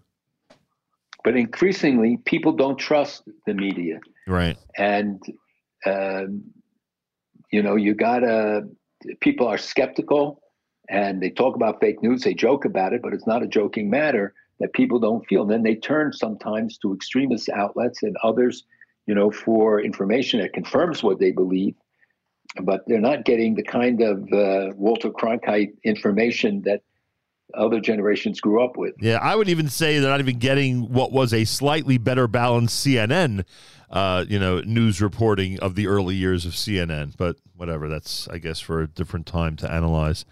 Uh, those of you just tuning in, we did address the terror attack in Yerushalayim and Ramot.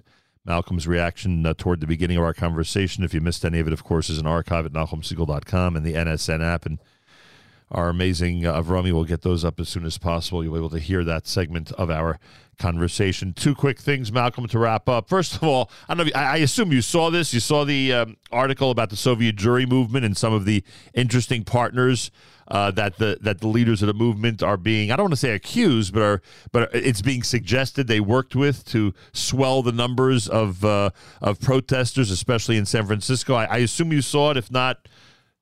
Let me know, but did you know what I'm referring no, to? I did. I, obviously, a, hundred thousand people sent it to me, but I did see it anyway. Um, as you know, that I was one of the first to organize um, efforts against the, the missionaries. Of, well, yeah, of course. Everyone in this audience knows that, but and obviously your anti-missionary activities are well known. But still, movements do create interesting partnerships. I'm sure you could tell us about some interesting partnerships you had in that era and even in today's era. So, Yeah, you know, I, I, I mean, as much as people might want to criticize, you know, those who from our community who line up with those who are completely on the other side of our of our issues, both politically and religiously, still, would you agree that protest movements sometimes do form some interesting partnerships? Yes, and I- and I, but this is not an interesting partnership. This is uh, an act of desperation where you turn for to Jews, for Jesus, or other groups to join them for demonstrations for Soviet Jewry. Right. When we know that they were targeting uh, Soviet immigrants in the United States for conversion, conversionary activities, Right. and that's one. Two, uh, I found it interesting that the FBI was surveilling the demonstrations, and I believe that it should, probably was a JDL or JDL oriented uh, demonstration that they were picturing. Right. They also had pictures from establishment uh, events that had nothing to do with the story in San Francisco. Right. So again, you know, they they love to have a story like this that that can distort, misrepresent. Um, but I think overall, the Soviet Union acted with great restraint, great dignity, uh, and assertiveness in the right ways. And you always have aberrations when you have such a national movement that uh, I guess it would be very hard to have uh, have, have completely eliminated during those years. Oh, point well taken. Believe you me, point well taken. Uh, finally, Malcolm. Even though obviously um, we're talking about a uh, a- leader who had um, a, a different religious background than than you know that uh, than than people like myself. I'm not gonna I'm not gonna toss you into it, but you know, nonetheless, nonetheless, I feel it's so appropriate to pay tribute for a moment to Rabbi Mark Golub, because Rabbi Mark Golub had this vision of creating a, a media source that would be accessible to Jews of the United States and others, uh, you know, 24 hours a day, all through the week. And that vision came true. And anybody who spends time um, uh, uh, providing programming um, and information that can only benefit uh, both the Jewish community and, and the secular world, uh, I I believe needs to be recognized. So I'm sure you join me in remembering him fondly for this incredible effort that he saw come to fruition. So I was friendly with him, very friendly, and appeared with him numerous times on his uh, station and on this on the broadcast. He was somebody who was fair, who truly loved the Jewish people of every kind, in every way. He honored those who served the Jewish community. He um, he brought Jewish knowledge to a lot of people who wouldn't have had it otherwise. And I I know I met people in many places who would stop me and say, "Oh, I saw you on uh, on uh, the TV with uh, Rabbi Golub," and he was. Uh, uh, it is a real loss. He's somebody who was a pioneer in a sense, but as you know, I tried to unite all the stations. I tried Right. to to work to to to build this kind of capacity, which is so essential to the Jewish community. Because when he runs Sesame Street in Hebrew, when he runs other things, he's reaching a young generation. Yep. He's helping identify them with the Jewish community, and as you do every day as well. And I, and I think it's it. You know, we should honor and pay tribute to those who who make the effort. Who I, I know it was uh, very demanding of him and his uh, family, and we extend to them our, our heartfelt condolences. And 100%. Malcolm Yanachti. 100% well said and uh, well deserved. Uh, Malcolm, next week you are traveling. Is this one of those uh, I can't reveal where, or is this one of those I could share with the audience where I will be? uh, I'll be in the region, Middle East, you mean? Middle East region. And, and two weeks from today, we should be able to reconvene? It depends on where I'm going to be. but, Ooh, uh, this is this is becoming even more mysterious. No, I'll be back in Israel that week for our annual President's Conference. Conference, right? But it uh, ends Thursday, and I'm I may be traveling, so I, I will let you know well in advance. I certainly want to be on, and hopefully we will be. Much appreciated. Have a Shabbat Shalom and enjoy Jerusalem. Shabbat shalom. Be well to everyone. And don't don't forget to tune into the Kosher Halftime Show from Israel. Uh, Malcolm Hoenlein, Vice Chairman, Conference of Presidents, Major American Jewish Organizations, with us Fridays for the weekly update right here at JM in the AM. Thanks so much for tuning in, everybody. It is a Friday morning broadcast for the 10th of February, the 19th day in the month of Shvat. Candle lighting at 5:04 in New York. Make sure you know when things start where you are. Our collective Jewish heart is in pain today. Uh, this afternoon in Israel, a ramming attack by a murderer uh, who has killed two of our brethren Others are injured in the Ramot neighborhood of Jerusalem.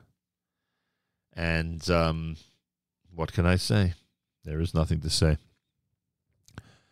Um, make sure to discuss with your children and grandchildren over Shabbos the uh, the incredible sacrifice that people make to live in the land of Israel. One of them being the fact that they are constantly under terror threat, no matter where they are.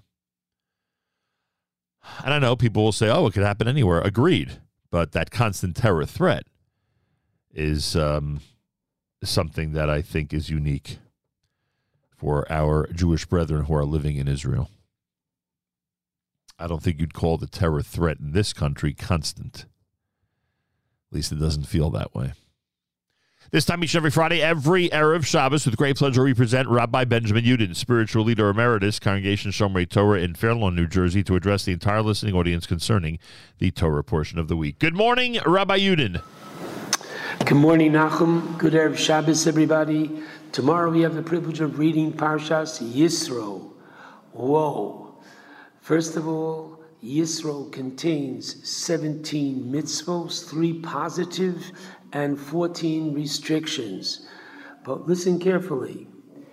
If I were to ask anybody, what was clearly the singular most important event in world history? And the answer is the revelation at Sinai, when HaKadosh Baruch Hu pronounced the Aseres Hadibros to at least two million Jews at Sinai. No other people, no other religion can make any such claim. They claim that God appeared to their leader, their prophet. Maybe he did, maybe he didn't. But you have to take that person's word for it. For us, we were there, and each one told their child, every father, every mother, and that tradition continues to this very day. Before I begin, I'd like to make a suggestion to enhance your Shabbos table tonight and or tomorrow. What are the Aseres Hadibros? And I'm not asking, number one is there's a God, number two, not to have, no. I'm asking from a perspective, what are the Ten Commandments? The Ramban teaches in his commentary on the second set of the Ten Commandments. What are the Ten Commandments? We underwent Geirus conversion and became a Jewish nation at Sinai.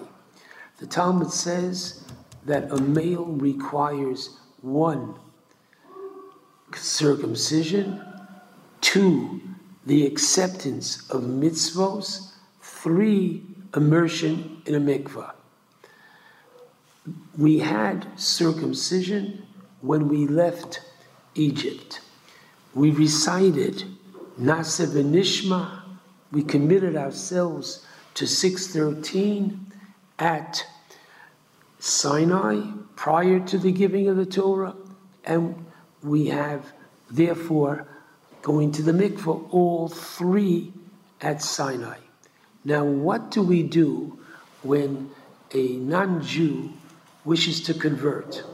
And the answer is we initially try to dissuade them. If they persist, we are taught that you give them a sampling, some of the kalos, some of the easier laws, and some of the chamuros, some of the more strict laws. Says the Ramban, that's what this is. The Ten Commandments are that sampling. The Ten Commandments are some easy and some hard to initiate the Jewish people into the Torah life.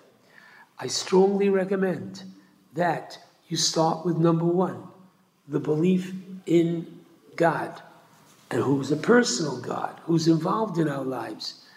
Is that easy or hard? Number two, number five, number seven, number nine. go back and forth and see what the response is. Some have to be easy, some have to be more challenging. Hatzlacha in this beautiful encounter between yourselves and your Shabbos guests. Okay, I'd like to uh, focus on a very interesting phenomena which takes place at um, Har Sinai. Now, it's fascinating to note that there was a most interesting development that took place prior to the revelation at Sinai. In Parshas Yisro, that we're going to read tomorrow, in chapter 19, Pasuk 9, we see that the original plan was for Hashem to come to Moshe in the thickness of the cloud, and the people of Israel would hear and be completely convinced that it was Hashem communicating with Moshe. And as a result, V'gam b'cha ya'aminu le'olam. They will believe in you, Moshe, Moshe emes, v'soraso emes, but their role at Har Sinai was to be that they would hear Hashem speak to Moshe. All right? The exact wording is Ba'avur Yishma Ha'om B'dabri Imach. They will hear you. The essence of this verse is teaching that Hashem was satisfied with the people being spectators. Hashem was convinced that they would know that is Hashem communicating to Moshe, and they would thus be able to follow his Torah as they would be convinced it came from Hashem. However, the pasuk continues that Moshe related the words of the people to Hashem. While we are not told in the text what the response of the people was to Hashem's initial plan, Rashi cites the Mechilta that the people said, Thanks, but no thanks. They, the people, want to hear the revelation directly from Hashem. For one cannot compare hearing from a messenger to actually hearing from the king himself. And what emerges, therefore, is something fantastic. You ask for it, you get it. As a result of asking for more, they were then instructed how to prepare themselves to receive prophecy. They were to immerse in a mikvah. They were to abstain from their wives for three days. And it's fascinating to note, as the Torah teaches in Bamidbar, chapter 12, Pasuk 6, 7, and 8, of the basic differences between the prophecy of Moshe to that of all the other prophets. The other prophets received their prophecy in a vision, in a dream. Avram Avinu was told to take Yitzchak to the Akedah in a dream. And Moshe was the only prophet to whom Hashem would communicate peh el peh, literally mouth to mouth, as one individual would speak to another. Now, there's a prevalent custom to stay awake the entire night of Shavuos. And some explain it that this was to atone for the Jewish nation that overslept the night before Kabbalas Torah, before they received the Torah, and therefore we correct their mistake. Now I ask you, could they really oversleep that morning when they knew that they would be experiencing prophecy? The answer is that they thought they would be receiving prophecy while they slept. They thought they would get it in a dream, in a vision. Instead, they were upgraded to obtain prophecy on the highest level as Moshe. And all this occurred because they asked for it. They wanted greater closeness and intimacy with Hashem, and He responded in kind. Now, this idea that if one doesn't yearn and pine for greater knowledge of Hashem, one does not receive it can be seen from the Medrash Rabbah on Shmos, chapter 3, paragraph 1. At the burning bush, when Hashem first appears to Moshe, we are taught that Moshe hid his face, for he was afraid to gaze upon Hashem. Now, interestingly, later on in Shmos, chapter 33, Pasuk 18, Moshe asks Hashem, Harenino es kvodecha, show me your glory. Understood by our rabbis to mean that Moshe was asking to understand Hashem. And the Gemara in Brachos 8 8 interprets this to mean that Moshe was questioning how Hashem runs the world. Why is it that the righteous suffer? Why is it that the wicked prosper? And the Medrash teaches that Hashem responds to Moshe and says, When I wanted to teach you, you, Moshe, declined by, by turning your face from me. Now that you are requesting of me, I will turn my face from you and deny you your request. Unbelievable. Now, Rav Moshe Feinstein's Zatzal, in his Sefer on the Torah, teaches undoubtedly Moshe turned away from God out of the sense of complete and total humility, feeling unworthy of such a magnificent revelation to God, of God to him. But Hashem was teaching Moshe that one's quest for knowledge should often override the derech eretz of humility. Moshe, according to this opinion in the Medrash, was taken to task for not being more proactive in seizing the moment for greater spirituality. Not asking for it was an opportunity lost.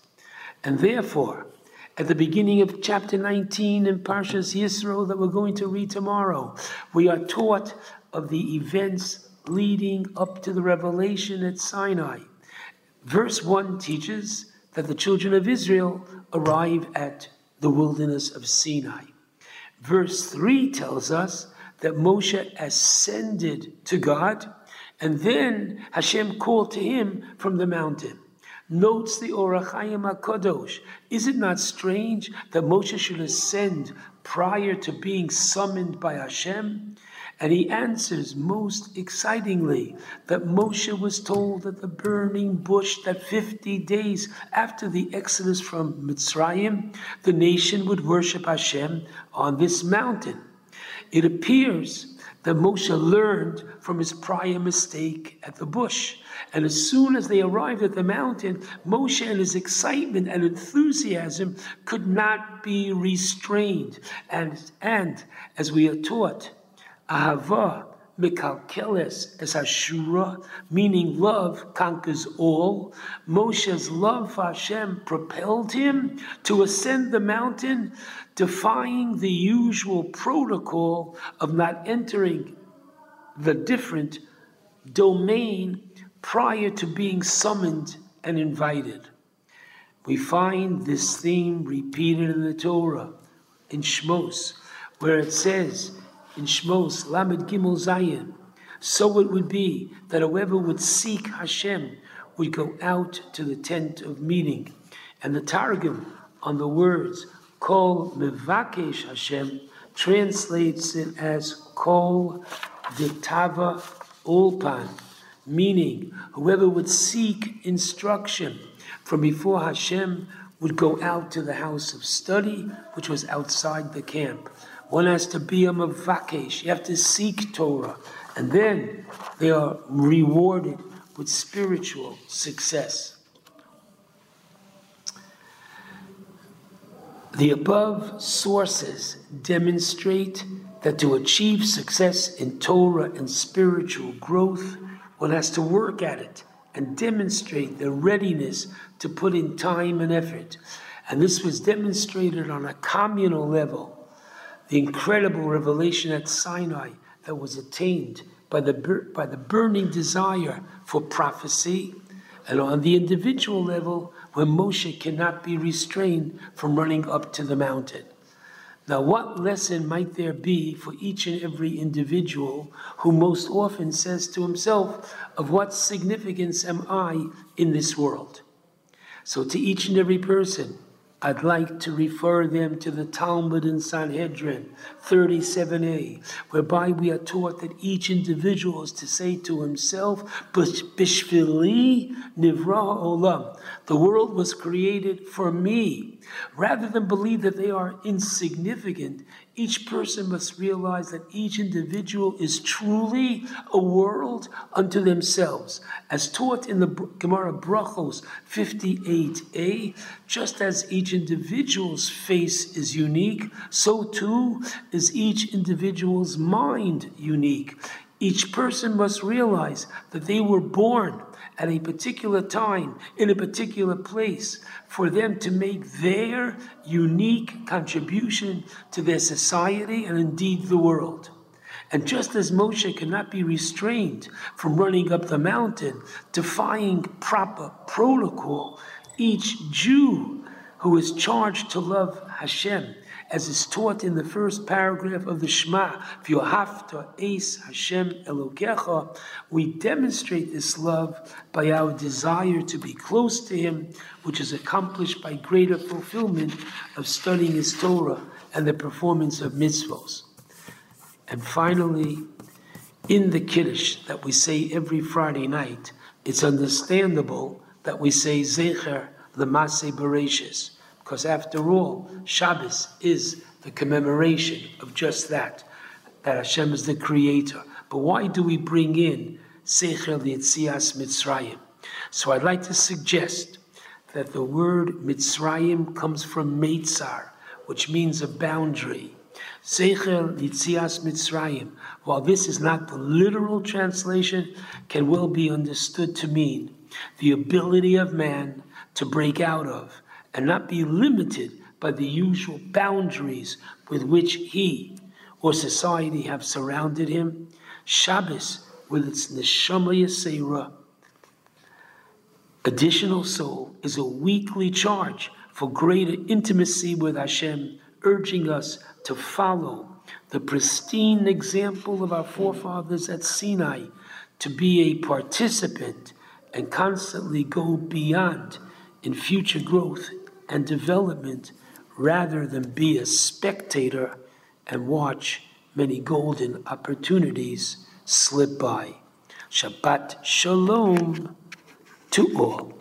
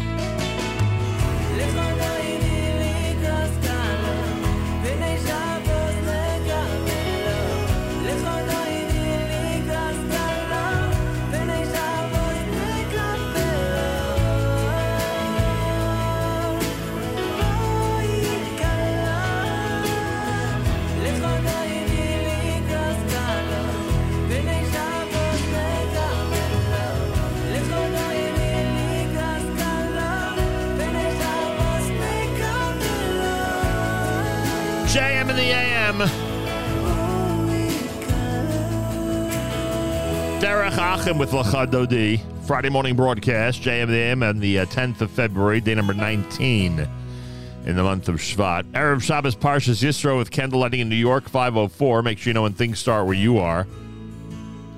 Take advantage of the amazing 30% off Talmud and Mishnah sale over at ArtScroll and artscroll.com now through the 20th of February. When you go to artscroll.com, no matter what you're ordering, make sure to use promo code RADIO. Major discount plus free shipping. Always use promo code RADIO at artscroll.com.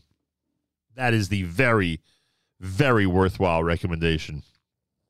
Hey, Mora Adina just posted on the app. Shout out to Yeshivat Noam celebrating Spirit Day. Bergen County will be popping in blue and orange. The Yeshivat Noam school colors. Thank you, Mora Adina. Best regards to Rabbi Hagler and, of course, the great staff, wonderful parents and students over at Yeshivat Noam. Um, feel free to comment on the app. Go to the NSN, Nachum Segal Network app for Android and iPhone, and comment away. Big thank you to the Rothenberg Law Firm. They are presenting our Kosher Halftime Show.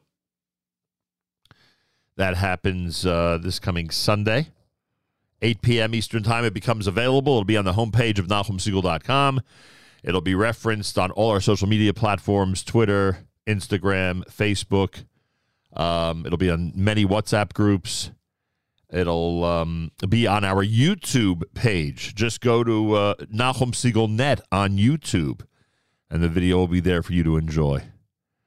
And um, if you don't get a chance to finish it during halftime, you can finish it later on. Big thank you to all of our sponsors. The commercials are great, really stepped up even further than usual. Pretty amazing. And of course, a big thank you to the Rothenberg Law Firm, injurylawyer.com and many members of the Rothenberg family, for obvious reasons, because of their connection to uh, Philadelphia, will be at the game. So we will wish them good luck. We will be we will be civil about this, as difficult as it is to root for Philly.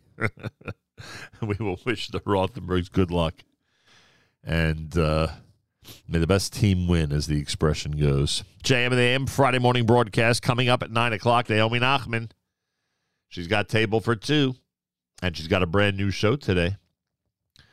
Um, let's see. Naomi at 9 o'clock will present her second show from Shakshuka in Shuk Machane Yehuda, Jerusalem. Guests include Joe Klein from Just One Chesed, Judy Benzakin from Palata Restaurant in the Shuk, and Joel Haber, food expert and Shuk tour guide. That's all happening between 9 and 10. At 10 o'clock, Kedem presents our Erev Shabbos show with Mark Zamek.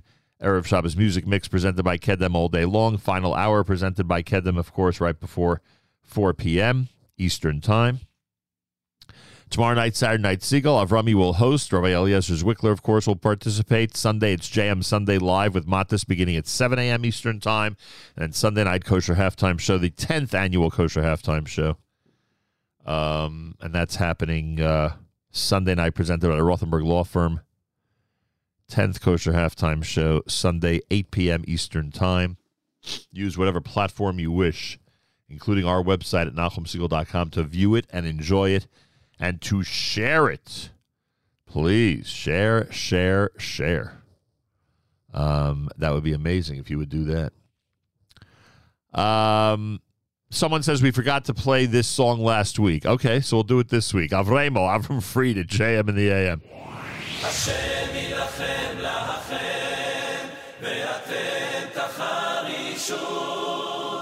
Hashem.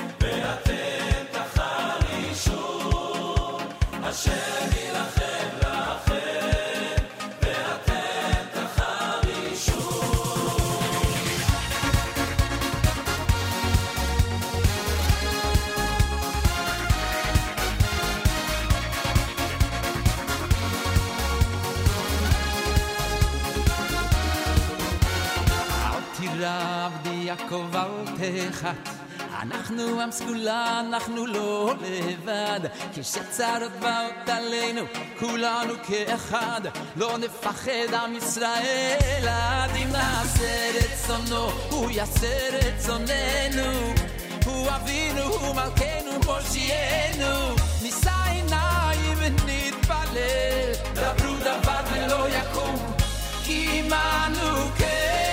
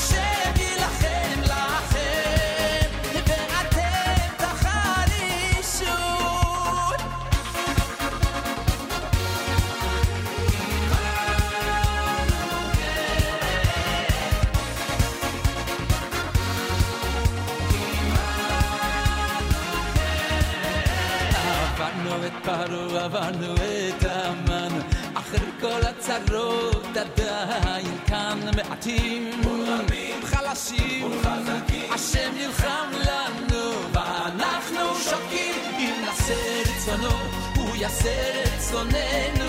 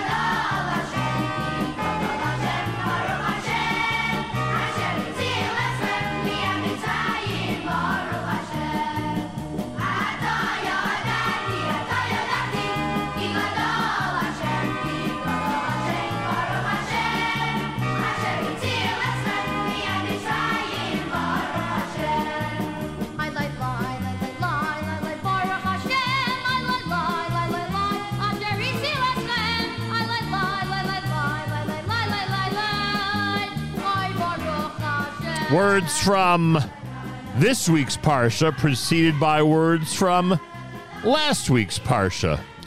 JM in the AM Friday morning, Erev Shabbos. Everybody out there, make sure you know when candlelighting is in your area. 504 here in the New York area. Don't forget Kosher Halftime Show with Yerachmiel Begun the Miami Boys Choir, who you just heard, coming up Sunday night. Presented by the Rothenberg Law Firm. Time to say good Shabbos journeys, JM in the AM.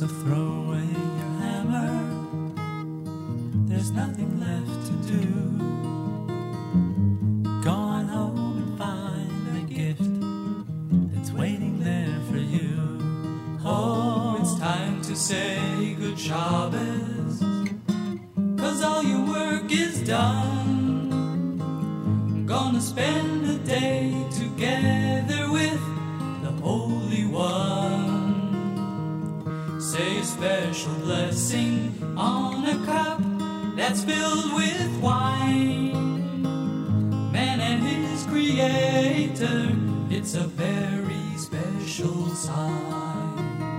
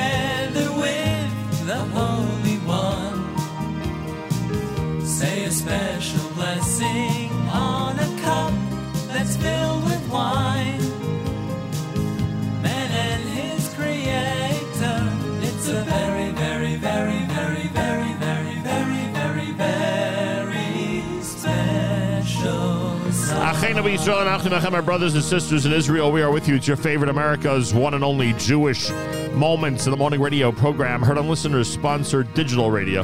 Round the world, the web at NachumSegal.com on the Nachum Segal Network, and of course on the beloved NSN app.